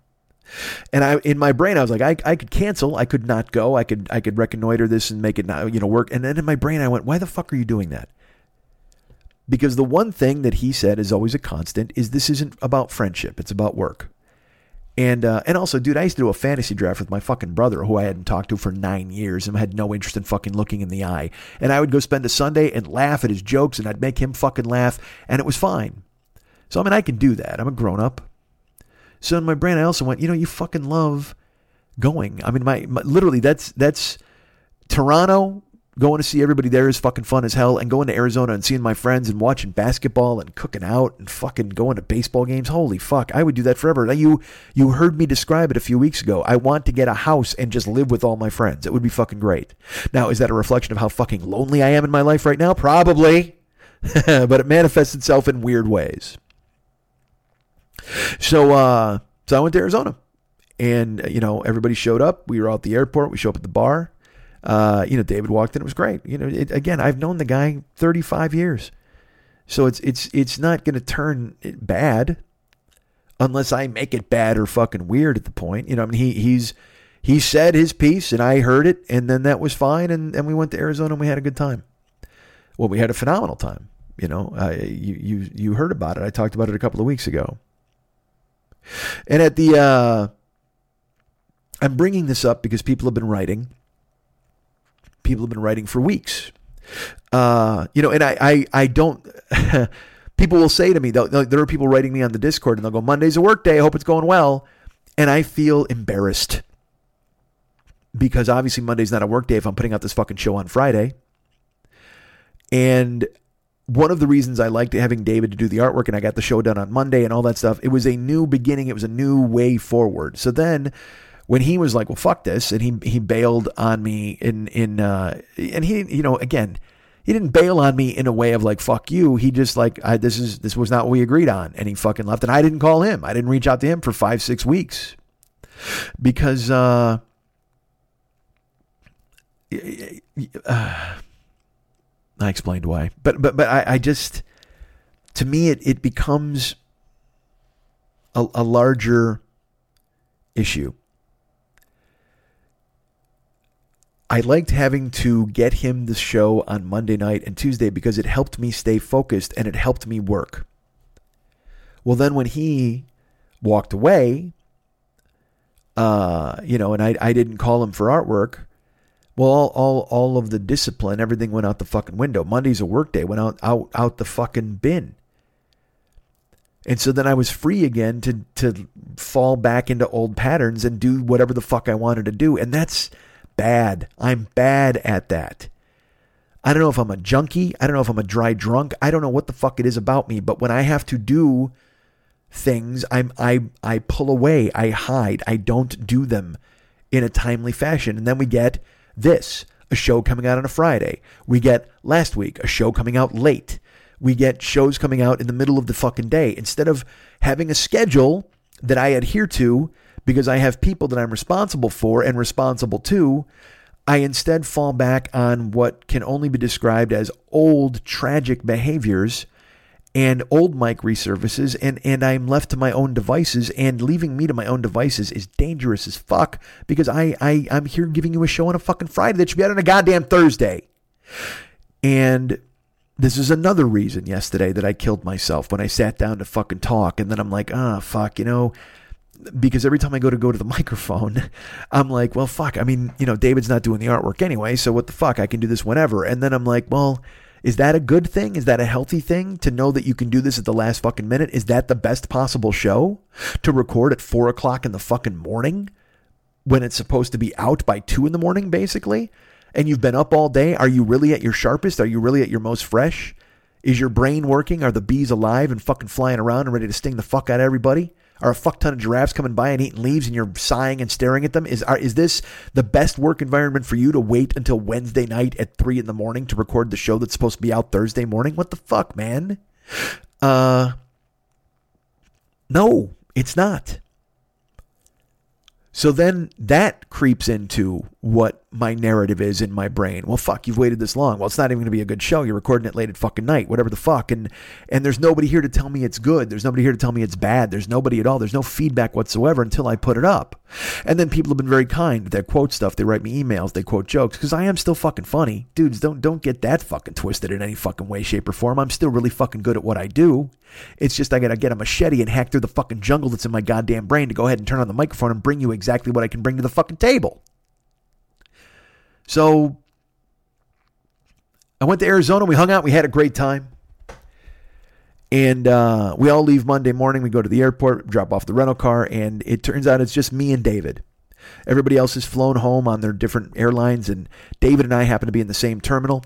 Uh, he's on, I think, American. I was on Southwest, and uh, his flight was at, uh, I think, one, and mine was at two, and we had to get to the airport early because the other guys were early. So it's like ten thirty, ten o'clock. And uh, so it's me and him alone, and we walk over. We, you know, we went to Dunkin' Donuts. He grabbed a coffee. I grabbed a hot chocolate. And I don't know if I talked about this on this show yet, but I'm going to go ahead and bring it up right now. Dude, dudes, dudes, dudes. Jesus Christ. Dunkin' Donuts hot chocolate tastes like Count Chocula. There, I said it. Count Chocula cereal and Count Chocula mushrooms. It was, dude. It was. I, I look. I would never say this about hot chocolate ever. It was delicious. Holy fuck, was it delicious? It tasted so goddamn good because it tasted just like like a warm Count Chocula. Oh my fucking god, was it good? I was so happy. So I bought a hot chocolate. He got a coffee. We went and sat down, and uh, we we saw a monk. That was fucking bananas. We saw a fucking monk walk in in a goddamn monk robe, literally like like the San Diego Padres mascot, like a friar with the rope belt and the fucking hood and the sandals, the whole goddamn thing. That guy got off a fucking plane. Fuck you, monk. Jesus Christ. That's I, I, that can't even be safe for your vow of silence. People ask you for a drink. Do you just nod? That's got to be annoying as shit. Stay in your monastery and do monk stuff. Don't get on a fucking plane. But he was there, walking around. And then we saw some, you know, just we're just people watching and having fun and busting balls and, and laughing. And I was happy because you know I'd spent five days with my friends, and I'm sitting there with with with David, who you know I always love to go to Chicago, sit in his house, watch TV, make fun of shit. We make each other laugh. It's fucking great. It's great. And uh, you know I I wasn't gonna bring it up because I you know I had been the one who had had made the decision, and I and so I hadn't called him. You know, uh, and it is it is my show. If I wanted him involved, I would have called him and, and straightened it out. But I I just felt like I had burnt it so bad that I was like, well, fuck you, you know, because I, it took so much to convince him to come back on board in January and assure him that the show would be done on Monday.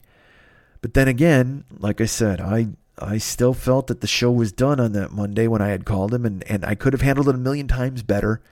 But that's why I didn't reach out to him because in my brain, I'm just like, well, it was fucking done, man but it wasn't done, and that's not not how he wants to work. And I understood that, so in my brain, I went, "Well, fuck that. I I I won't bother him," which is also silly and foolish. And it's the way I've I've approached it with you guys as well. I'm like, well, I don't want to bother you guys. I don't want to I don't want to fucking do a show that you won't like or report eh, do do this again where we're fucking sawing open the top of my head like a fucking Lecter show or a magic show or whatever the fuck you want to say and just and and, and just bleeding all over a fucking microphone. Nobody wants to hear this. Nobody.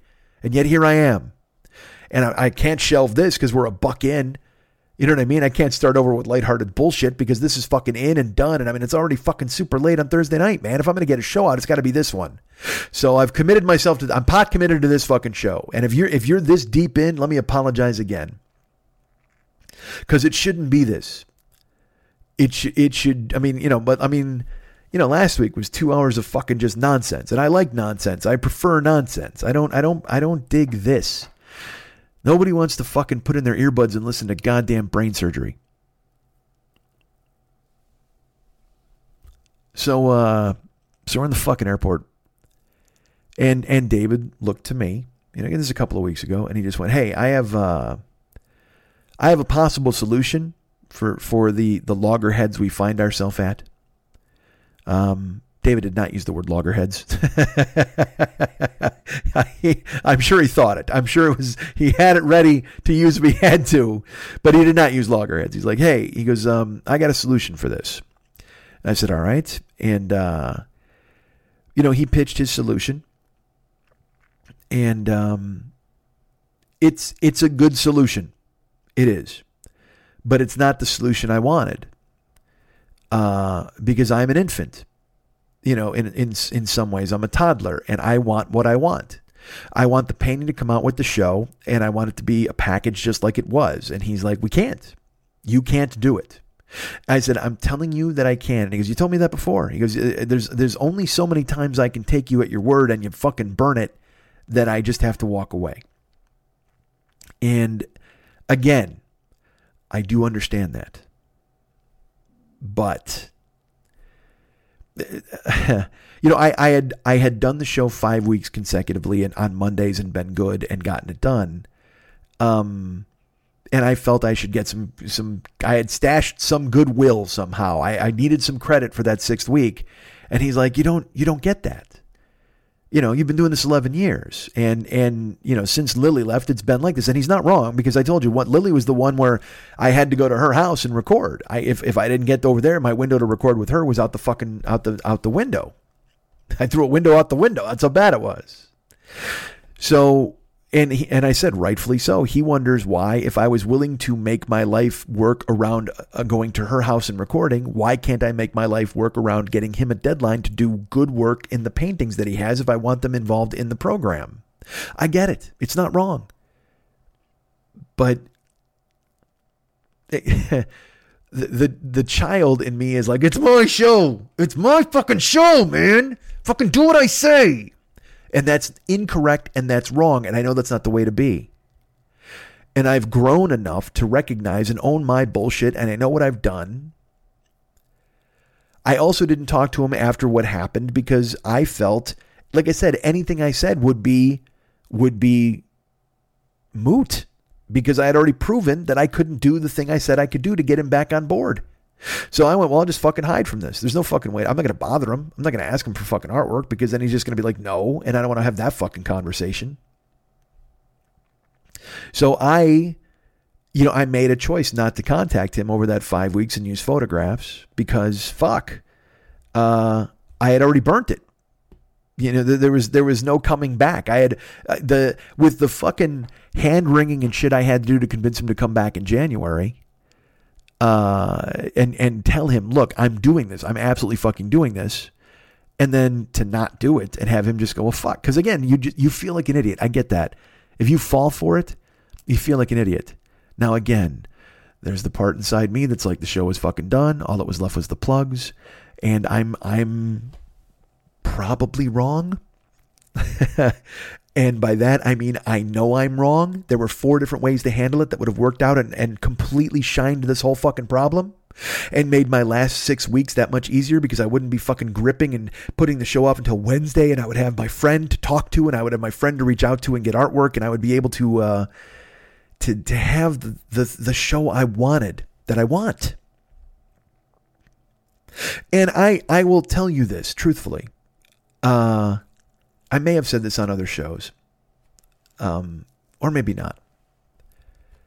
You know, it, it it embarrasses me that that David his artwork isn't here. It embarrasses me that it turned out like that. Because, like I said, Eric went away, Lily went away, Jill went away, Geo went away, and now David has kind of gone away.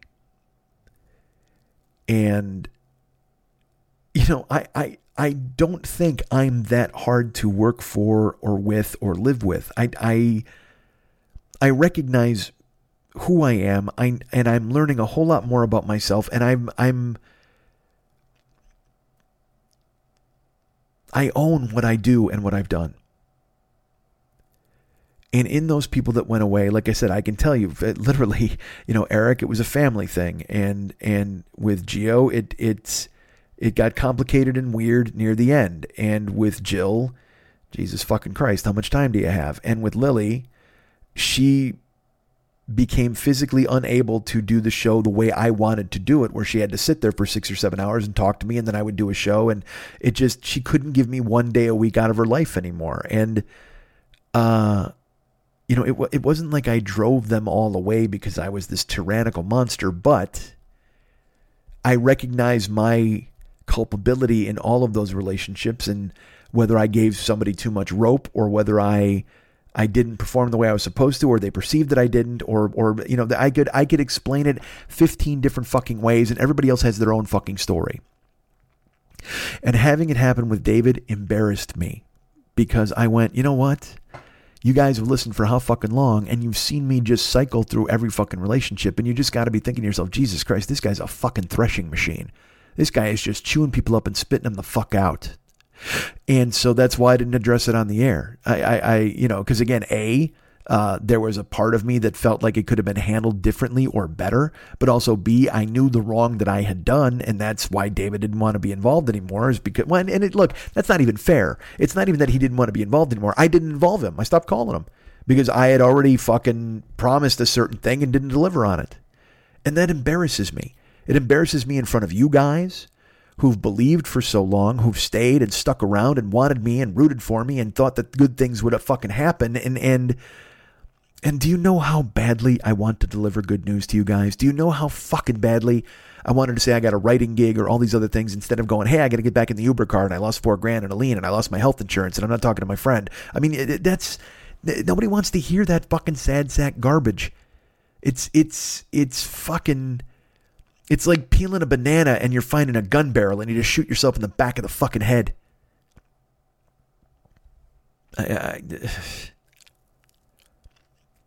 but I told you guys I would tell you the truth. So here's the truth. You know, I'm telling you, I'm, I'm fucking. I try my best to stay out of my own way. And I'm getting much better at it. I've been seeing Shannon for five years, and I think I've changed a, a fucking world's worth in, in, in five years. I mean, I haven't done a complete fucking 180, but I've I've I've probably done a 90.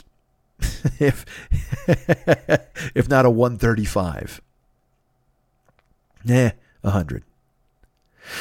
But at the same time, I'm I'm still me sometimes. I'm still what I what I was raised to be, what I learned to be, what I became. And and whether I'm trying to be something different on the other side and do the best I can, yes, but it's still it there, there's still uh, you know the show's called a 40 year old boy for a reason. That's still inside me.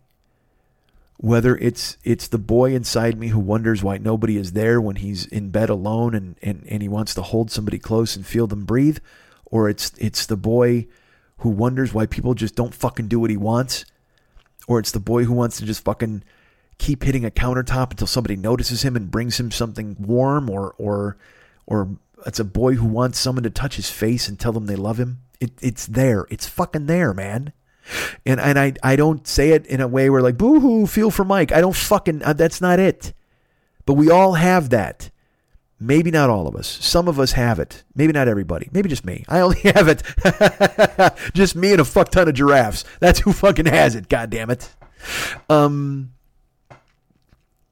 there's still me who wants to pound on, on, on the table until people notice me and do what I want them to do. So when David he, he looked at me and he's like, I got this proposal. And uh, and he, he started to tell me why he was upset and he, he and I and I tried to talk over him and he goes, Look, you don't get to tell me how to feel here, man. You know, you don't get to tell me I shouldn't be mad. You don't get to tell me that for five weeks you did a good job and I should give you credit. He goes, I'm pissed. I, I you know, I fucking I work hard.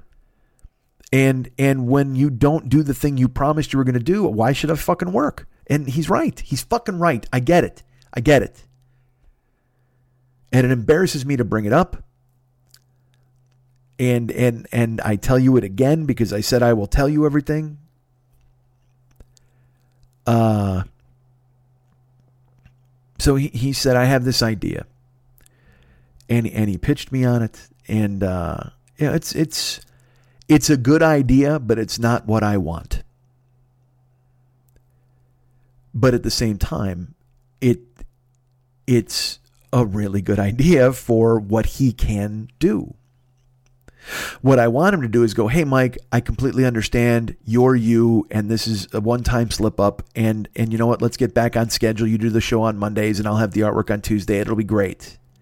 But he's he's that's not that's a non-starter for him. That's not how he wants to do it. And so the child in me wants to keep pounding on the fucking countertop and going, "Do it. Do what I want. Give me the thing I fucking want." But that's not fair. And we're we're we're 50 years old with with more than two thirds of our life spent in close proximity with one another and being friends.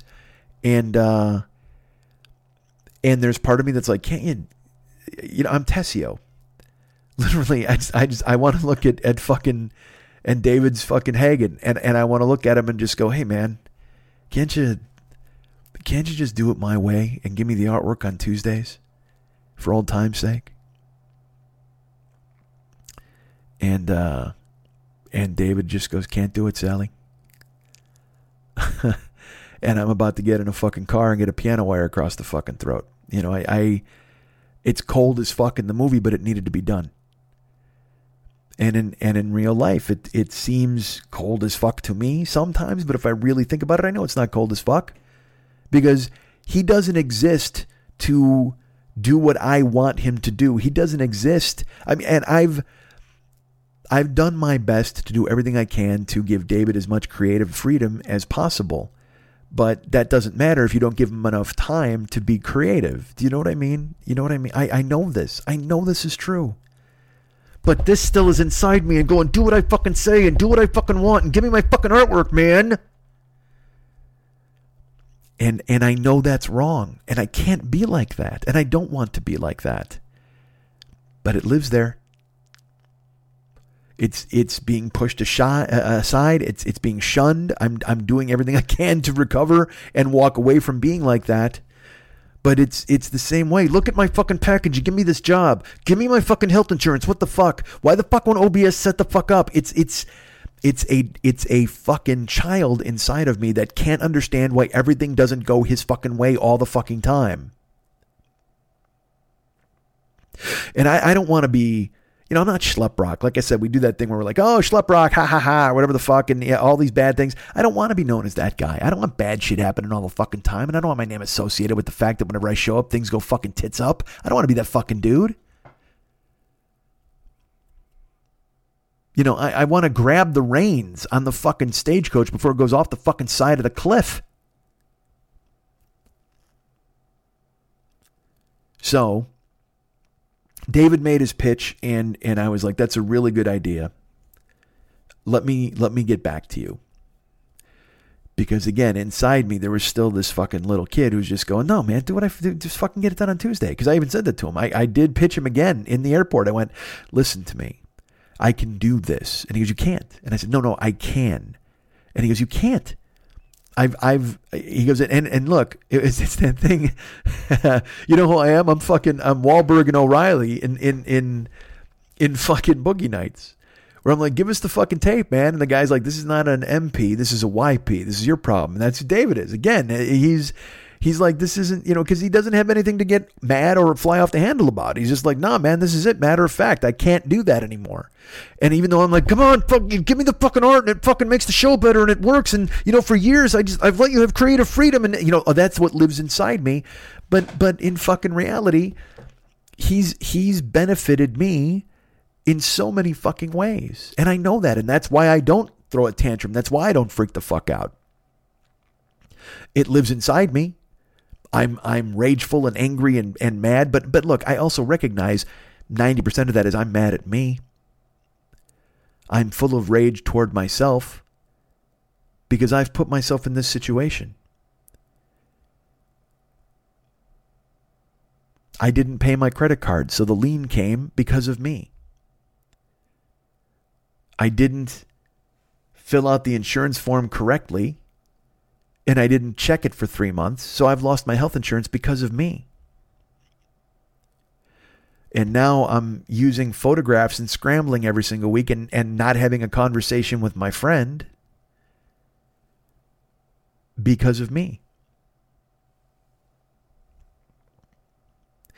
And so then when I sit down here to tell you guys about life or be funny or talk in circles, and I can do that, I can make it work. But occasionally you get crushed under the weight of all of the mistakes you've made. And because you've made the mistakes, you, you, you, beat yourself up and you punish yourself and you convince yourself you're not worth people listening to or loving or enjoying or why are you talking or who the fuck needs to hear from you? You fucking look what you did with fucking David. Look at look at how you burnt that, and and it embarrasses me to come to you because again, you know, four or five people that have been involved in the show have walked the fuck away, and and uh, you know, I don't want you guys just going, yeah, fucking Mike's toxic. I, I'm I'm not, and just the very fact that you have to say that you're not, you know, indicates that you probably you, you are, or but I'm not. I'm fucking not, dudes.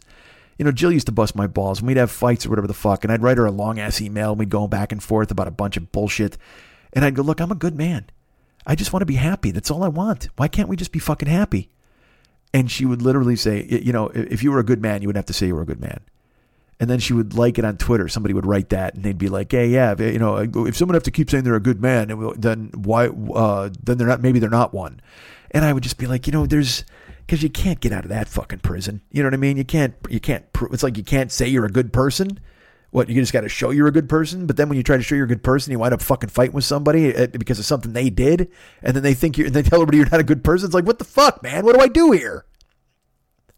It's just it's the fucking Chinese handcuffs of fucking life where you're just like, well, I'm a, I, I can't get out of this. I can't get. It's just you're just you're just fucking chasing your tail. So when I tell you I'm not toxic, I'm sure you're just like, well, Mike, you're a little toxic. Well, yeah, I, I think maybe I am a little. Certainly, I can be stubborn. Uh, I'm harder on myself than I am on anybody else. Certainly. You know, I wasn't mad at David because he did bad work, or I wasn't mad at David because he wasn't meeting deadlines. I was mad at David because I was mad at myself. And when I'm mad at myself and I come to talk to you guys, we wind up getting a show that doesn't come out until Friday because I stop start, and uh, and it feels disingenuous or phony to just do a show about whatever the fuck. You know, I can come on here and talk about the fucking Joker trailer or whatever the fuck, but but that's not what's going on inside me. That's not what's in my fucking brain or my heart. And I told you guys after, you know, years, fucking seven, eight, nine, whatever the fuck, I said, I will not lie to you. I will tell you the truth. I will tell you what's going on. And, uh, and keeping it suppressed and keeping it inside is, is, is, you know, it's just not good for the show. It's not good for, cause then you get this. It's so funny. This is the show I'm like, well, nobody wants to hear this fucking show. But then I keep a bunch of shit inside and then I wind up regurgitating this fucking show all over you guys. And I don't mean to. I don't mean to drag you into this. I really don't. Um, but we're friends. And, uh, you know, I talked in the Discord tonight. I was texting with uh, with Jason and and Anne and uh, and Travis and Rob and, and anybody else who was in there. And I was like, this is really helping me to talk to you guys because you're my friends. And, you know, I'm in my apartment, I'm by myself. I'm I'm not reaching out to people. I'm not doing stuff except when I see John and I go to the gym for an hour and a half, two hours, a, a, you know, every three days. And I could do cardio, but I don't talk to anybody I do cardio. It's just fucking earbuds. Who's going to talk to me on cardio? Hey, how you, how's it going? I just did a lap. Nobody gives a flying fuck, dude. Nobody cares. And uh, you know, I, I I'm I find myself alone. I find myself not just alone, I find myself lonely. And I and I find myself wanting to do things with people and, and that's why Arizona was so huge. It was it was five days of laughing and fun and and watching basketball and just and being able to look and talk to Woj or fucking sit and talk to Dennis. You know, I'm glad I went because the, the toddler inside me went, "Don't fucking go! It's fucking embarrassing. You to fucking see David and f- fuck you, dude." Grabbed a stick and beat him back and went and had a great time with my friends, and had to needed it, absolutely fucking needed it. The Twitch streams are important because I get human connection, whether it's through words on a screen or, or my face in a square. It doesn't fucking matter. I'm I'm I'm seeing people every day and talking, and that's important because I'm I'm really good at hiding. And this keeps coming up and I know I keep telling you guys I won't do it anymore and I'm breaking out and we're doing this and and I, I recognize all of you guys have have your own stuff going on, man. I, I mean, you know, I, I was just talking to a friend on Snapchat and and she's been going through some stuff and and I you know I hadn't heard from her in a while, so I was happy uh, that I reached out because she was she was having a tough time and, and I can only and she still is and I'm I can only hope it gets better. And I said, I'm here, man. I'm absolutely here. You need me, I'm there, whatever the fuck you want. It was like, you know, with Maki. Eh, all, all you can do is say, I'm I'm here. Travis, you know, who I talked to in the stream, he just lost his gig this week. That dude got laid off. And, and so I write him and I'm like, I hope you're good You know, I mean, just you know, if you need anything, I, I, I mean, I don't know what to fucking say, but I mean, but yet he's there in the stream and he's he's telling me how how you know just hang in there and and we've been listening for this long because we we care and we want to hear about you and I'm like man this guy's going through his own fucking stuff and he's he's telling me he's picking me up there's a guy named George uh, you know I, he he's written me so many times and I, have talked about him here on the show. He, he he wrote me an email after the lien thing, and he's like, "Man, I completely get this financial thing. You got to hang in there." And you know, he always writes in his emails, "Loving the show every goddamn week." These are important things, and I see them. And look, I I take them for granted. I do absolutely. Um. It, my greatest fear is that you guys won't be there to do those things. And I'm not saying that in a way where like, "Whoa, no, we really got to pick up Mike." Nah, that's not that's not fucking it. But I'm just saying, my, let's put it this way. Let me change the way I phrased that. My greatest fear is that I will act in a way that makes you guys not want to be there to listen or be my friends. So I'm I'm I'm trying to do my due diligence to be better you know, I, I woke, I, I, today I wrote people and I said, Hey, look, I got to be better. I just do. I, I, I, know I do. I'm sorry. And, and, you know, Anne and, and they're, they're all very nice and they're just like, don't do, don't worry about it. You know, and then they listen to older shows or they, they, they do that and it, and it just and it makes me crazy happy and so i even said to the guys i'm like hey should i you know like i i don't know if people want to go on a deep dive inside my skull here and i i, I got to make sure should i do a rerun and just talk a little bit up top and handle some business and they're like dude, just start talking. David has said that to me. Just fucking talk. It's what you do. Yes, but the problem is I also think. And I think that people don't want to hear me talk. I don't know why it exists. I don't know why that that lives inside me. I, I that's but that's that's the fucking kid pounding on the table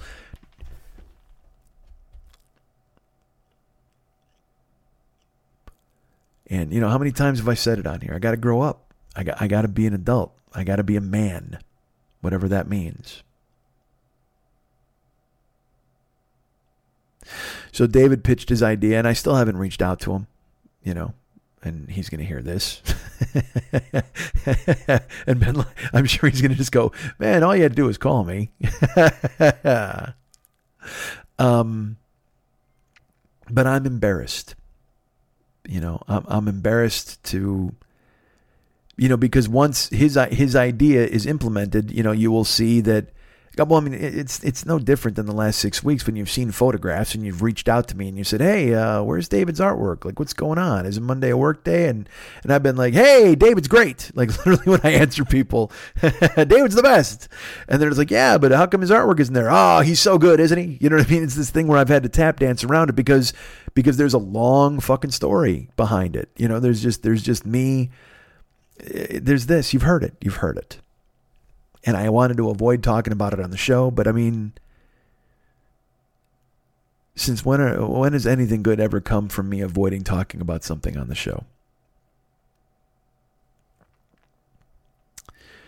So, um, I got to contact my friend today and see if he'd be interested in helping me out with this project I've been doing for 11 years. Uh, I'll have to remind him that he's done good work in the past, and it would only make my experience, your experience in the show better if he would be interested in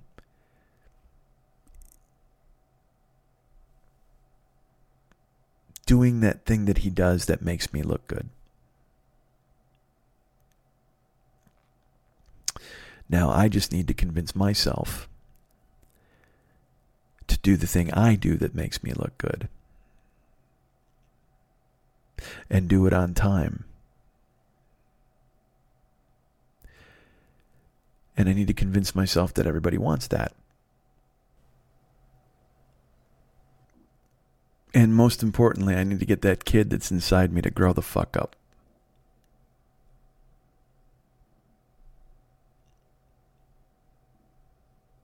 You guys can get me at Mike at MikeSchmidtComedy.com.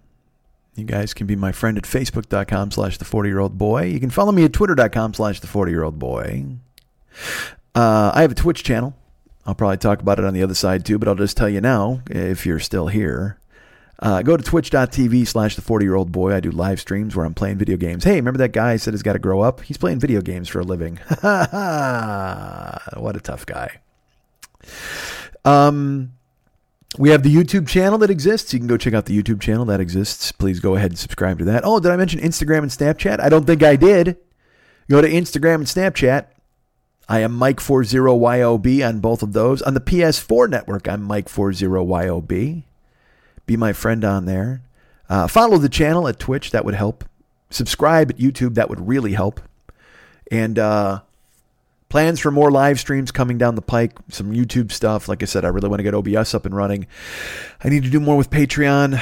I need to. Uh, I need to do fucking everything, man. And and that's another thing that just kills me is that I keep saying that and I keep saying I'll do it and then and then I just freeze. I just fucking freeze. I gotta stop freezing, dudes. I gotta thaw the fuck out. Uh, Ryan Dirks does all the video stuff for this show. You can find him at facebook.com slash Ryan Dirks. Contact him, be his friend. Tell him he does cool things for me and thank him for it. And of course, as I've mentioned, uh, our, our friend David Hernandez does all the music and the artwork for this show and has for a very long time and hopefully will in the future for a very long time. Uh, you can be his friend at facebook.com slash David Mex Hernandez. Go ahead and find him there and, uh, and tell him he's the best. Why not? Because he is. And also, if you want work done for yourself, if you want to get, you know what, if you want to commission him to do a painting or have him on board to do something for you, do me a favor. Uh, you can find him at artbydmh.com. That's his website. Now, look, again, like I said, he's done amazing artwork for me. You can scroll through my Facebook stuff and find all the old artwork he's done. Uh, go to his page.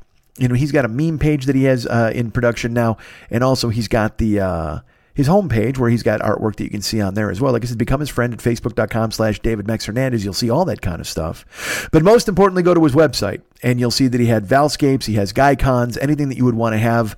Uh, he's done. You can get an idea of what work. He might have some pieces still for sale, but I think most of them are gone. So you'll have to commission something original.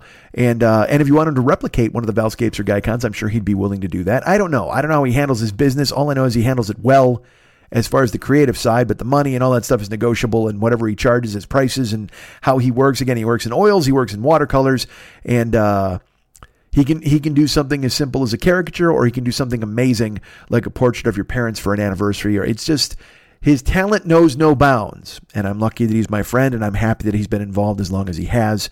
Uh, you can find him again at facebook.com slash David Mex Hernandez. But most importantly, go check out his work and hire him to do work for you at artbydmh.com. That is A R T B Y D M H.com.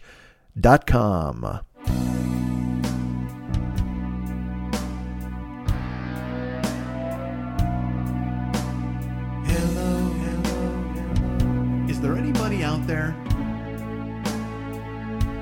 Do you still want to hear me? Can't blame you if you don't. Come on, come on, come on. Now, kind of, kind of feeling down. Well, I don't even know why. I don't know why you people even like my show. Hey, folks. I need some help to figure out just one basic fact. What was year three all about? There was a time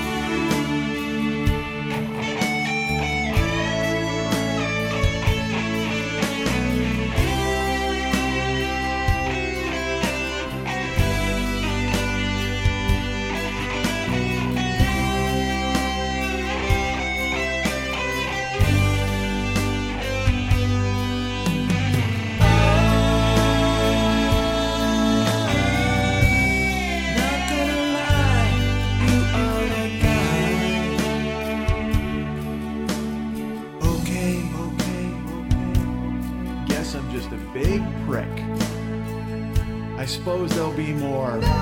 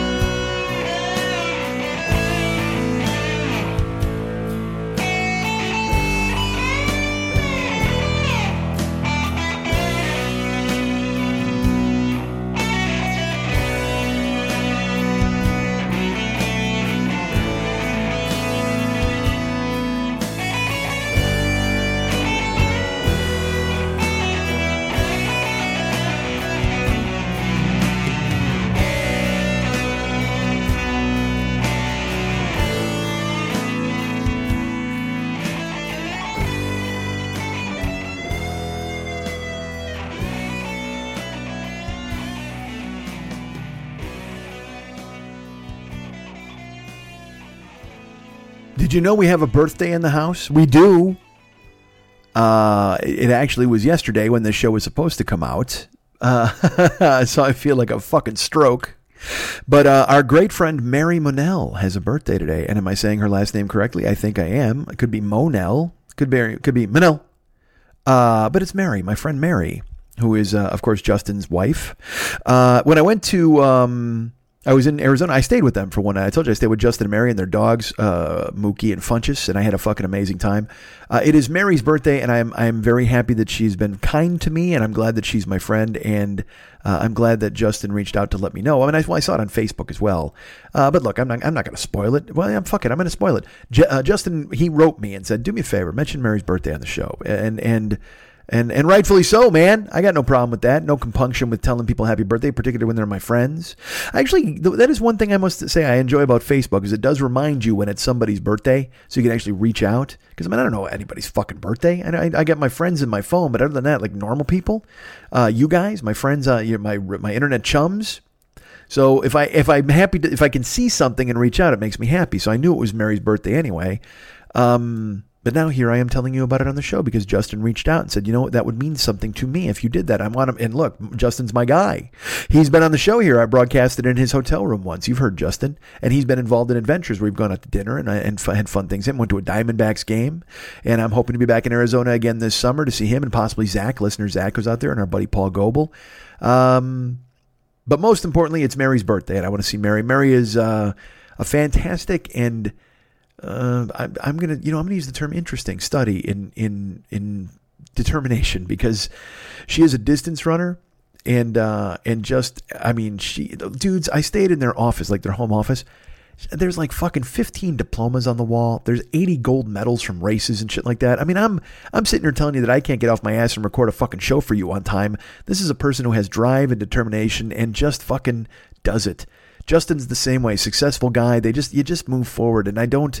I'm trying to learn to be that. I want to be that going forward myself, and and these are good examples. And and to see somebody like Mary who's so accomplished, and and is so learned and and has a great job and does great work there, but then also takes the time to run these races and and uh, not just run, but she's won medals in the past. Just an amazing person. So happy birthday, Mary.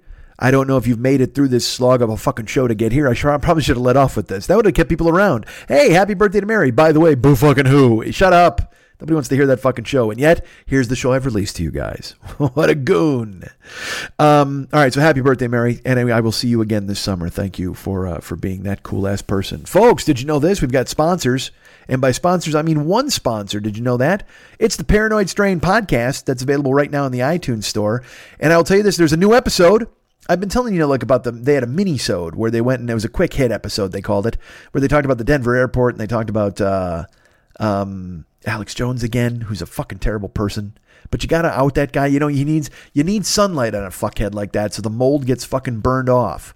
We just can't have that guy being operating in the dark. We gotta fucking shine a light on him. And and the paranoid strain does that. They they take on all these conspiracy assholes. They take on all of these people who are and they, and they debunk it. And they tear it to fucking pieces. And I love it. I fucking love it. And I'll tell you, I listened to this show, and it is quite frankly uh, for me it it shows him taking the show to a new level. Our good friend Fearful Jesuit is the host of that show, and this new episode is is a new level of of in depth reporting and debunking and knowledge. It is information dense, is the phrase I would use for you guys, but yet still very entertaining. Because normally you can get a lot of guys reciting facts and slogging through, and you're just like, oh Jesus Christ, get to the fucking point, dude. This fucking show opens with like a, a cold open with. uh a study in contrast between a uh, two different assassins being convinced or brainwashed into carrying out a, a mission. And first of all, I don't know who the fuck he he wound up getting to do this, but the actors up top did a fucking amazing job. Um, Fearful's got connections, and and uh, he you know he winds up having these. I, I don't want to again. I don't like to give away things, but you should listen. But it's a it's two contrasting uh, recitals of basically the same scene where an assassin is being convinced or slash brainwashed to uh, go ahead and and commit a criminal act, and you have to hear it. The actors are phenomenal, and there's also a part where they sync up the voices together. They deliver a speech like a monologue together, and uh, and but but with different inflections. I I don't know how they did it or how he got them to do it without being a guy who directs stuff because I I you know, I've been to the compound. Fearful, he records in a fucking broom closet. It's not like he's got a fucking full on studio, but he might have reached out to some guys who actually had something. I, I don't know. I don't want to. I don't. You know, and the thing is, I don't want to know. I don't want to know the fucking magic trick at all. Uh, he's got a fun little nod to Eminem in this show. There's a new song, a new theme song, and a new interstitial song, um, which is, you know, I, he's just again constantly improving, which makes me happy. the uh, The episode is about assassinations. And uh, and I know you're like, oh well, fuck, like the Kennedy assassination. Well, here's the thing, man. Uh, you might talk a little bit about Bobby, um, but but it's mainly discuss. He, he talks about a bunch of different assassinations. They get deep into Lincoln, all these different things. Uh, they don't deal with JFK because the next episode will be a serious, deep fucking dive into JFK. They, they allude to it. They give you a couple of spoiler alerts, which is totally fun. Uh, they they bust out the wheel of arbitrary episode starting points. That's always fun when, when we get to hear that, and by when we get to it, I mean in this episode. Um, but like I said, information dense, man. It, it gets into the origins of Sunnis and Shias and uh, Ismailism. Ismailism. I don't. I don't know if I'm pronouncing pronouncing that correct. He talks about uh, the, the godfather of that, uh, which was led by Hassan el Sabah. Um, he, he he actually there's a quote. He says the sensational murder of Jenna al al Lala I think was the name. Again, I tried to write these down. I take notes when I'm listening to the fucking show, but it's, that sounded to me like a like a song by the band in Janis Ian, "The Sensational Murder of Jenna Outlala," like the you know, like the Ballad of the Hurricane by fucking uh, Bob Dylan. Um, you know, he gets he gets into the, the you know the myth of the Garden of Earthly Delights. He, he uh, he he brings up his was Errol Flynn a Nazi? That that is addressed in this episode uh, he brings up he wants you let me let me ask you this. I will leave you this. He wonders who is eric starvo galt. That's some homework when you're listening. Go ahead and find that name. Uh, but it is a phenomenal information dense deep dive on the history of assassinations ranging from uh, ones in 600 the year 632 all the way up to to rfk and then uh, lincoln. And it's insane. He's got a clip and I'm sure again because he does the the fucking amazing research. He's got a clip of a guy. You get to hear the voice of a guy who actually was in the theater when Lincoln was assassinated. He just he found this clip somehow. I I, I don't. And all right, I'll be truthful. Um, you know, I listened to this show. Uh, I started to listen to it when he sent it to me. He sent it to me last week, and then I didn't. I I did not return to it until yesterday, and um, and I listened to it yesterday afternoon. You know, before I recorded, and that was this is you're going to laugh at me probably, but hearing the level of work, the amazing production value that he has in his show was another thing where I threw another log on the fire in my head that went, well, fuck, why are you even doing this? I mean, Fearful's got it nailed down, man. Fearful crushes it. Listen to the fucking amount of work he did. His voice is better than yours. He knows all the fucking facts. He brings you a fucking amazingly produced show with segments and music and interstitials and all sorts of uh, different clips and voices and history. And it's it's nutritional. It's it's it's if if my show is a box of fruity pebbles, his show is a fucking is a steak dinner and and I convinced myself of that yesterday. I'm like, there you go, buddy. Why are you going to do this when Fearful's got podcasting down cold now? Because this is, in my opinion, such a leap from his last episode. You know, and I know that was a mini episode, but, but a quick hit episode, whatever you want to call it. But but this was so good and so different and such. Uh, a, a rising of the water level of what he can accomplish with this show and he needs to be proud of it. And I'm proud to tell you about it, and I'm happy he involves me to get the message out. Uh, so, what you want to do is go subscribe to the Paranoid Strain in the iTunes store. And you want to leave a review in the iTunes store talking about how great the show is. And if you mention us, that'd be fantastic because it lets Fearful know that you're listening.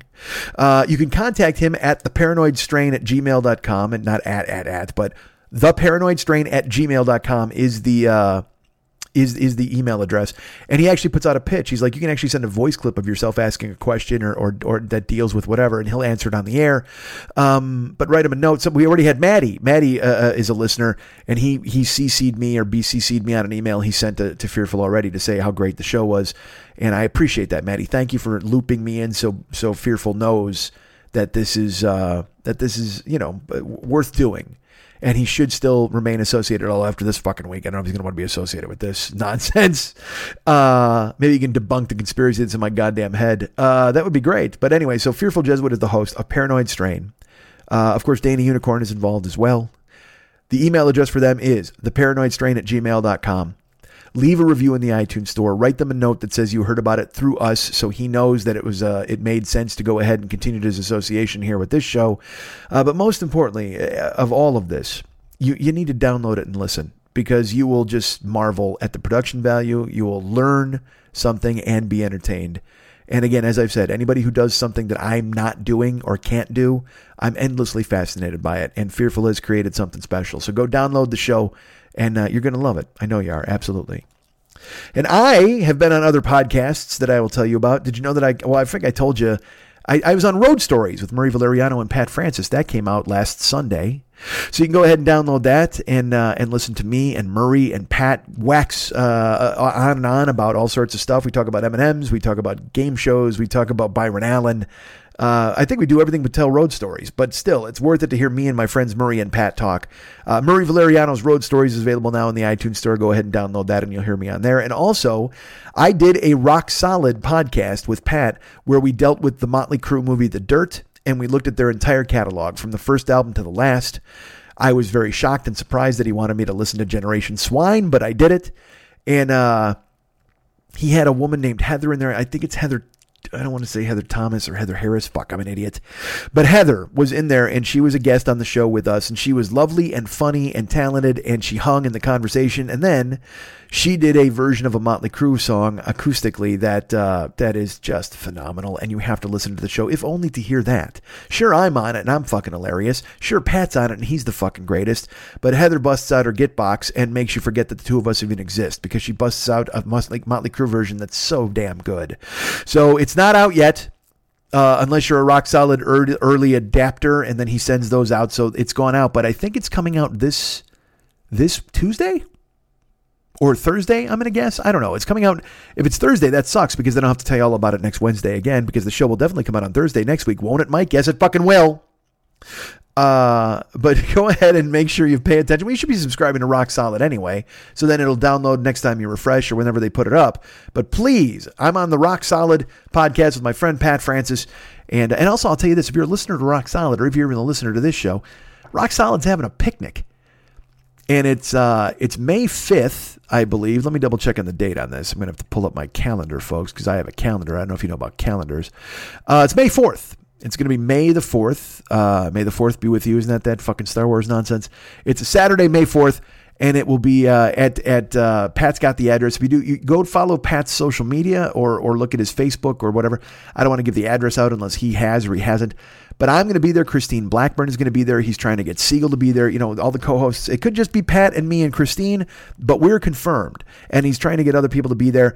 And then uh, there's going to be burgers and fucking fun, and there's a pool, and, and we'll just have fun hanging out and talking and and having a good time. So if you want to meet me and you're in town for that, uh, then then get on board for the Rock Solid Barbecue, which is going to be at Pat's Casa de Pat and uh, and we'll be there. It'll be fun. So uh, me and Christine Blackburn for sure, and Pat, of course, the host of Rock Solid. He's the most important. But then a bunch of other people will probably be there as well, and other listeners come in and fucking commiserate. So if you want to do that, go ahead and make it happen. That'd be great. I would love it very much. Hey man, did you know about Cameo? I'm going to tell you about it right now. Man, everybody's on Cameo. Charisma Carpenter, who has unbelievable fucking breasts and perfect nipples uh, but also is a terrific actress. She is on Cameo now, but I don't care. I don't want you to have her call you because I want you to have me call you. That's right. I'm on Cameo. I'm probably a lot cheaper than Charisma anyway. And holy fuck, you want to see my nipples? Uh, I'm on Cameo now. Download the app to your phone. The Cameo app is there. You can find me, and I'll leave a message for you, for your friends, for your lovers. Uh, if you're torn between two lovers, I'll talk to both of them. I'll break up with somebody for you. Whatever you fucking want me to do on Cameo, I can do it. Just book me through the app. It's uh, in the App Store. Just put in Cameo and it'll download to your phone, and then you can scroll through. And look, there's a lot of fucking famous people in there, and they cost a lot of dough, and then I'm in there. I'm 20 bucks. Fuck that, man. That's easy as shit. Go ahead and hire me for 20, and I'll fucking say whatever you want me to say. It's perfect. Uh, so get the Cameo up on your phone today. Again, I mentioned the YouTube channel is out there. It's like, I believe it's youtube.com slash the 40 year old boy. Uh, you can go find me on there. There's all sorts of archives of other shows and uh, all the past archives of the podcast and uh, coming with Twitch clips. I keep saying that, but hopefully it'll happen soon. Um, go to MikeSchmidtComedy.com. Uh, well, before I do that, let's do Uber and Lyft. Who wants to drive for Uber? Who wants to drive for Lyft? Is it you? It might be. Uh, if you want to drive for Lyft, use my code. This is all caps Mike, M I K E 720057. That's Mike 720057. And you can also use that as a first time rider. And you can use that code, and I'll get a spiff off of that. And same thing with Uber. If you want to do that, here's a code for Uber. It's all lowercase DJZW1YTTUE. That's DJZW1YTTUE. Uh, go ahead and do that. And if you're a first time rider on Uber as well, use that code, and I get a spiff. It works out great. Do it now. Take an Uber. You know what? Take an Uber to the Rock Solid Picnic and use my code. It'll work out perfectly for everybody. Look at that. Look at me brainstorming and putting things together. Why not? Go to MikeSchmidtComedy.com and go to the merchandise page, which you know is the Joe Business page. There's an Amazon link on there. If you click on that motherfucking thing, yeah, that motherfucking thing, baby. Go ahead and click on that, and uh, and then we get money, they get money, you get stuff. It works out perfectly, baby. Go ahead and make that happen right now because you're going to use Amazon anyway, right? That's out there. That's something you do with your life. Go ahead and go ahead and click on that. Uh, go go ahead and go ahead and go ahead and go ahead and Jesus Christ, dude, slow the fuck down. All right, let's take a breath, man. Let's do that. Go ahead and click the Amazon link. You're shopping there anyway, for fuck's sake. Costs you nothing, man. Uh, so go ahead and do that. Click through the link on the merchandise page slash Joe Business page on MikeSchmidtComedy.com and uh, just reach out and and touch somebody's hand. Make this world a better place if you can. Dummy. Uh, go ahead and please use the link. It makes uh, it, it it keeps me afloat, and I appreciate you doing that. Also, there's a Patreon page. I'll tell you about that. Uh, and I keep threatening, oh, it's going to be busier, and I'm going to, yeah, I'm going to try. But I will just tell you there's a Patreon page now if you want to uh, support this show. And many of you already are, and I thank you for that. Uh, but it does exist. You go to patreon.com and just look for Mike Schmidt or the 40 year old boy.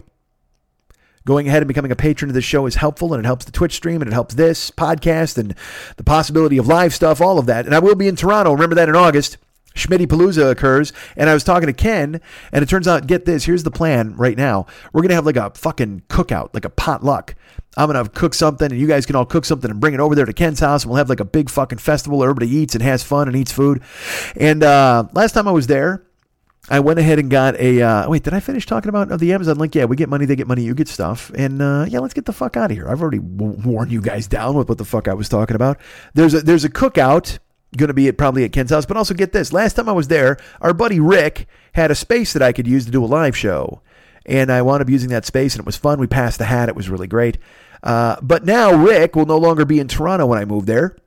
I want to wish him luck on his move to uh, Nova Scotia. Rick's in Nova Scotia, but I'm not. Yeah, he's everywhere that I'm not. I'm not. Uh, so good for Rick. He's doing he's doing this, making a leap, moving to Nova Scotia, and getting to the next phase and, and level of his life. And I'm proud of him for the move. I will miss him when I'm in Toronto, though. Half the battle was going and seeing. You know, I love that's one of the reasons I love going is to see everybody and seeing Rick was cool. I loved hanging out with him. So. Uh, we won't have his space to use, but I think, and I will listen to your feedback on the Joker's page. You want to write me at MikeSchmidtComedy.com, Mike at MikeSchmidtComedy.com.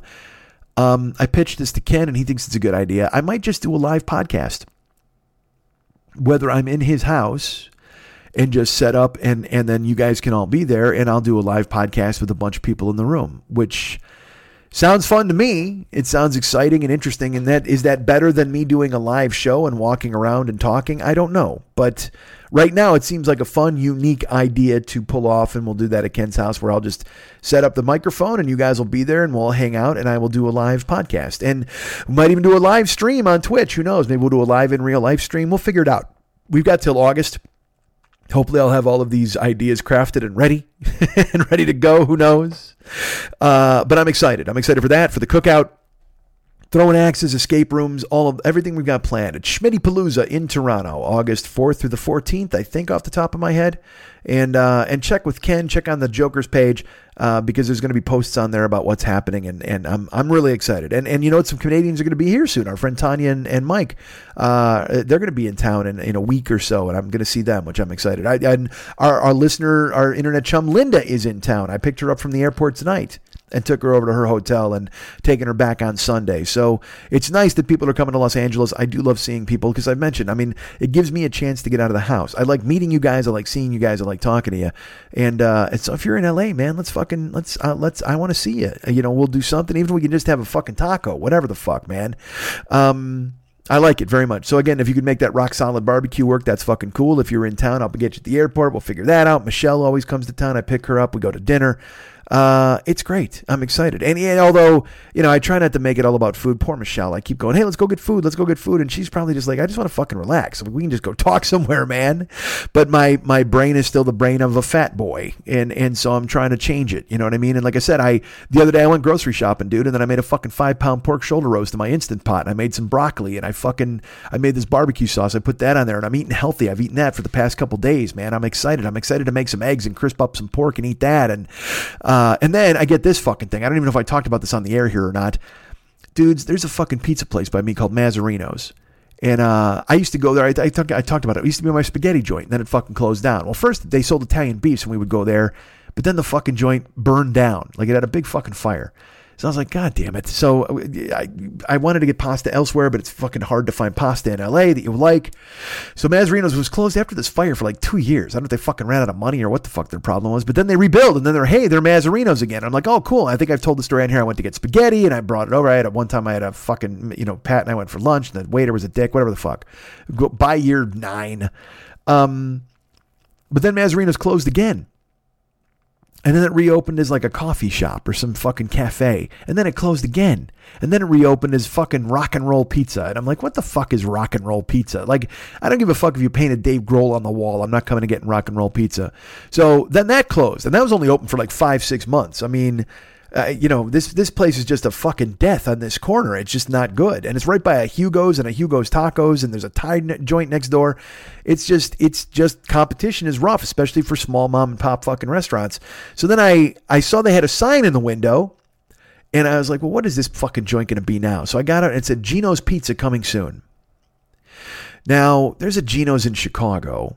All right, a place called Gino's East, or or you know uh, the original Gino's, and that exists. But I mean, like you know, that's never fucking happening. But there's a shitty L.A. Gino's, and they make like garlic knots and then kind of shitty pizza. But in my head, I'm like, well, at least that's the fucking pizza that I know. And they make pasta too. Like I never gave the fucking rock and roll pizza a day in court. I wasn't gonna fucking go over there again. You're not gonna lure me in with a picture of Black Flag. I mean, I, I'm, I'm here for a fucking pizza. I don't want to see Henry Rollins yelling at me over the goddamn countertop, man. You know what? Nothing, nothing's gonna. uh, It's not gonna make my mostaccioli better if I see Don Henley. I, I know you're thinking that it is, but it's not.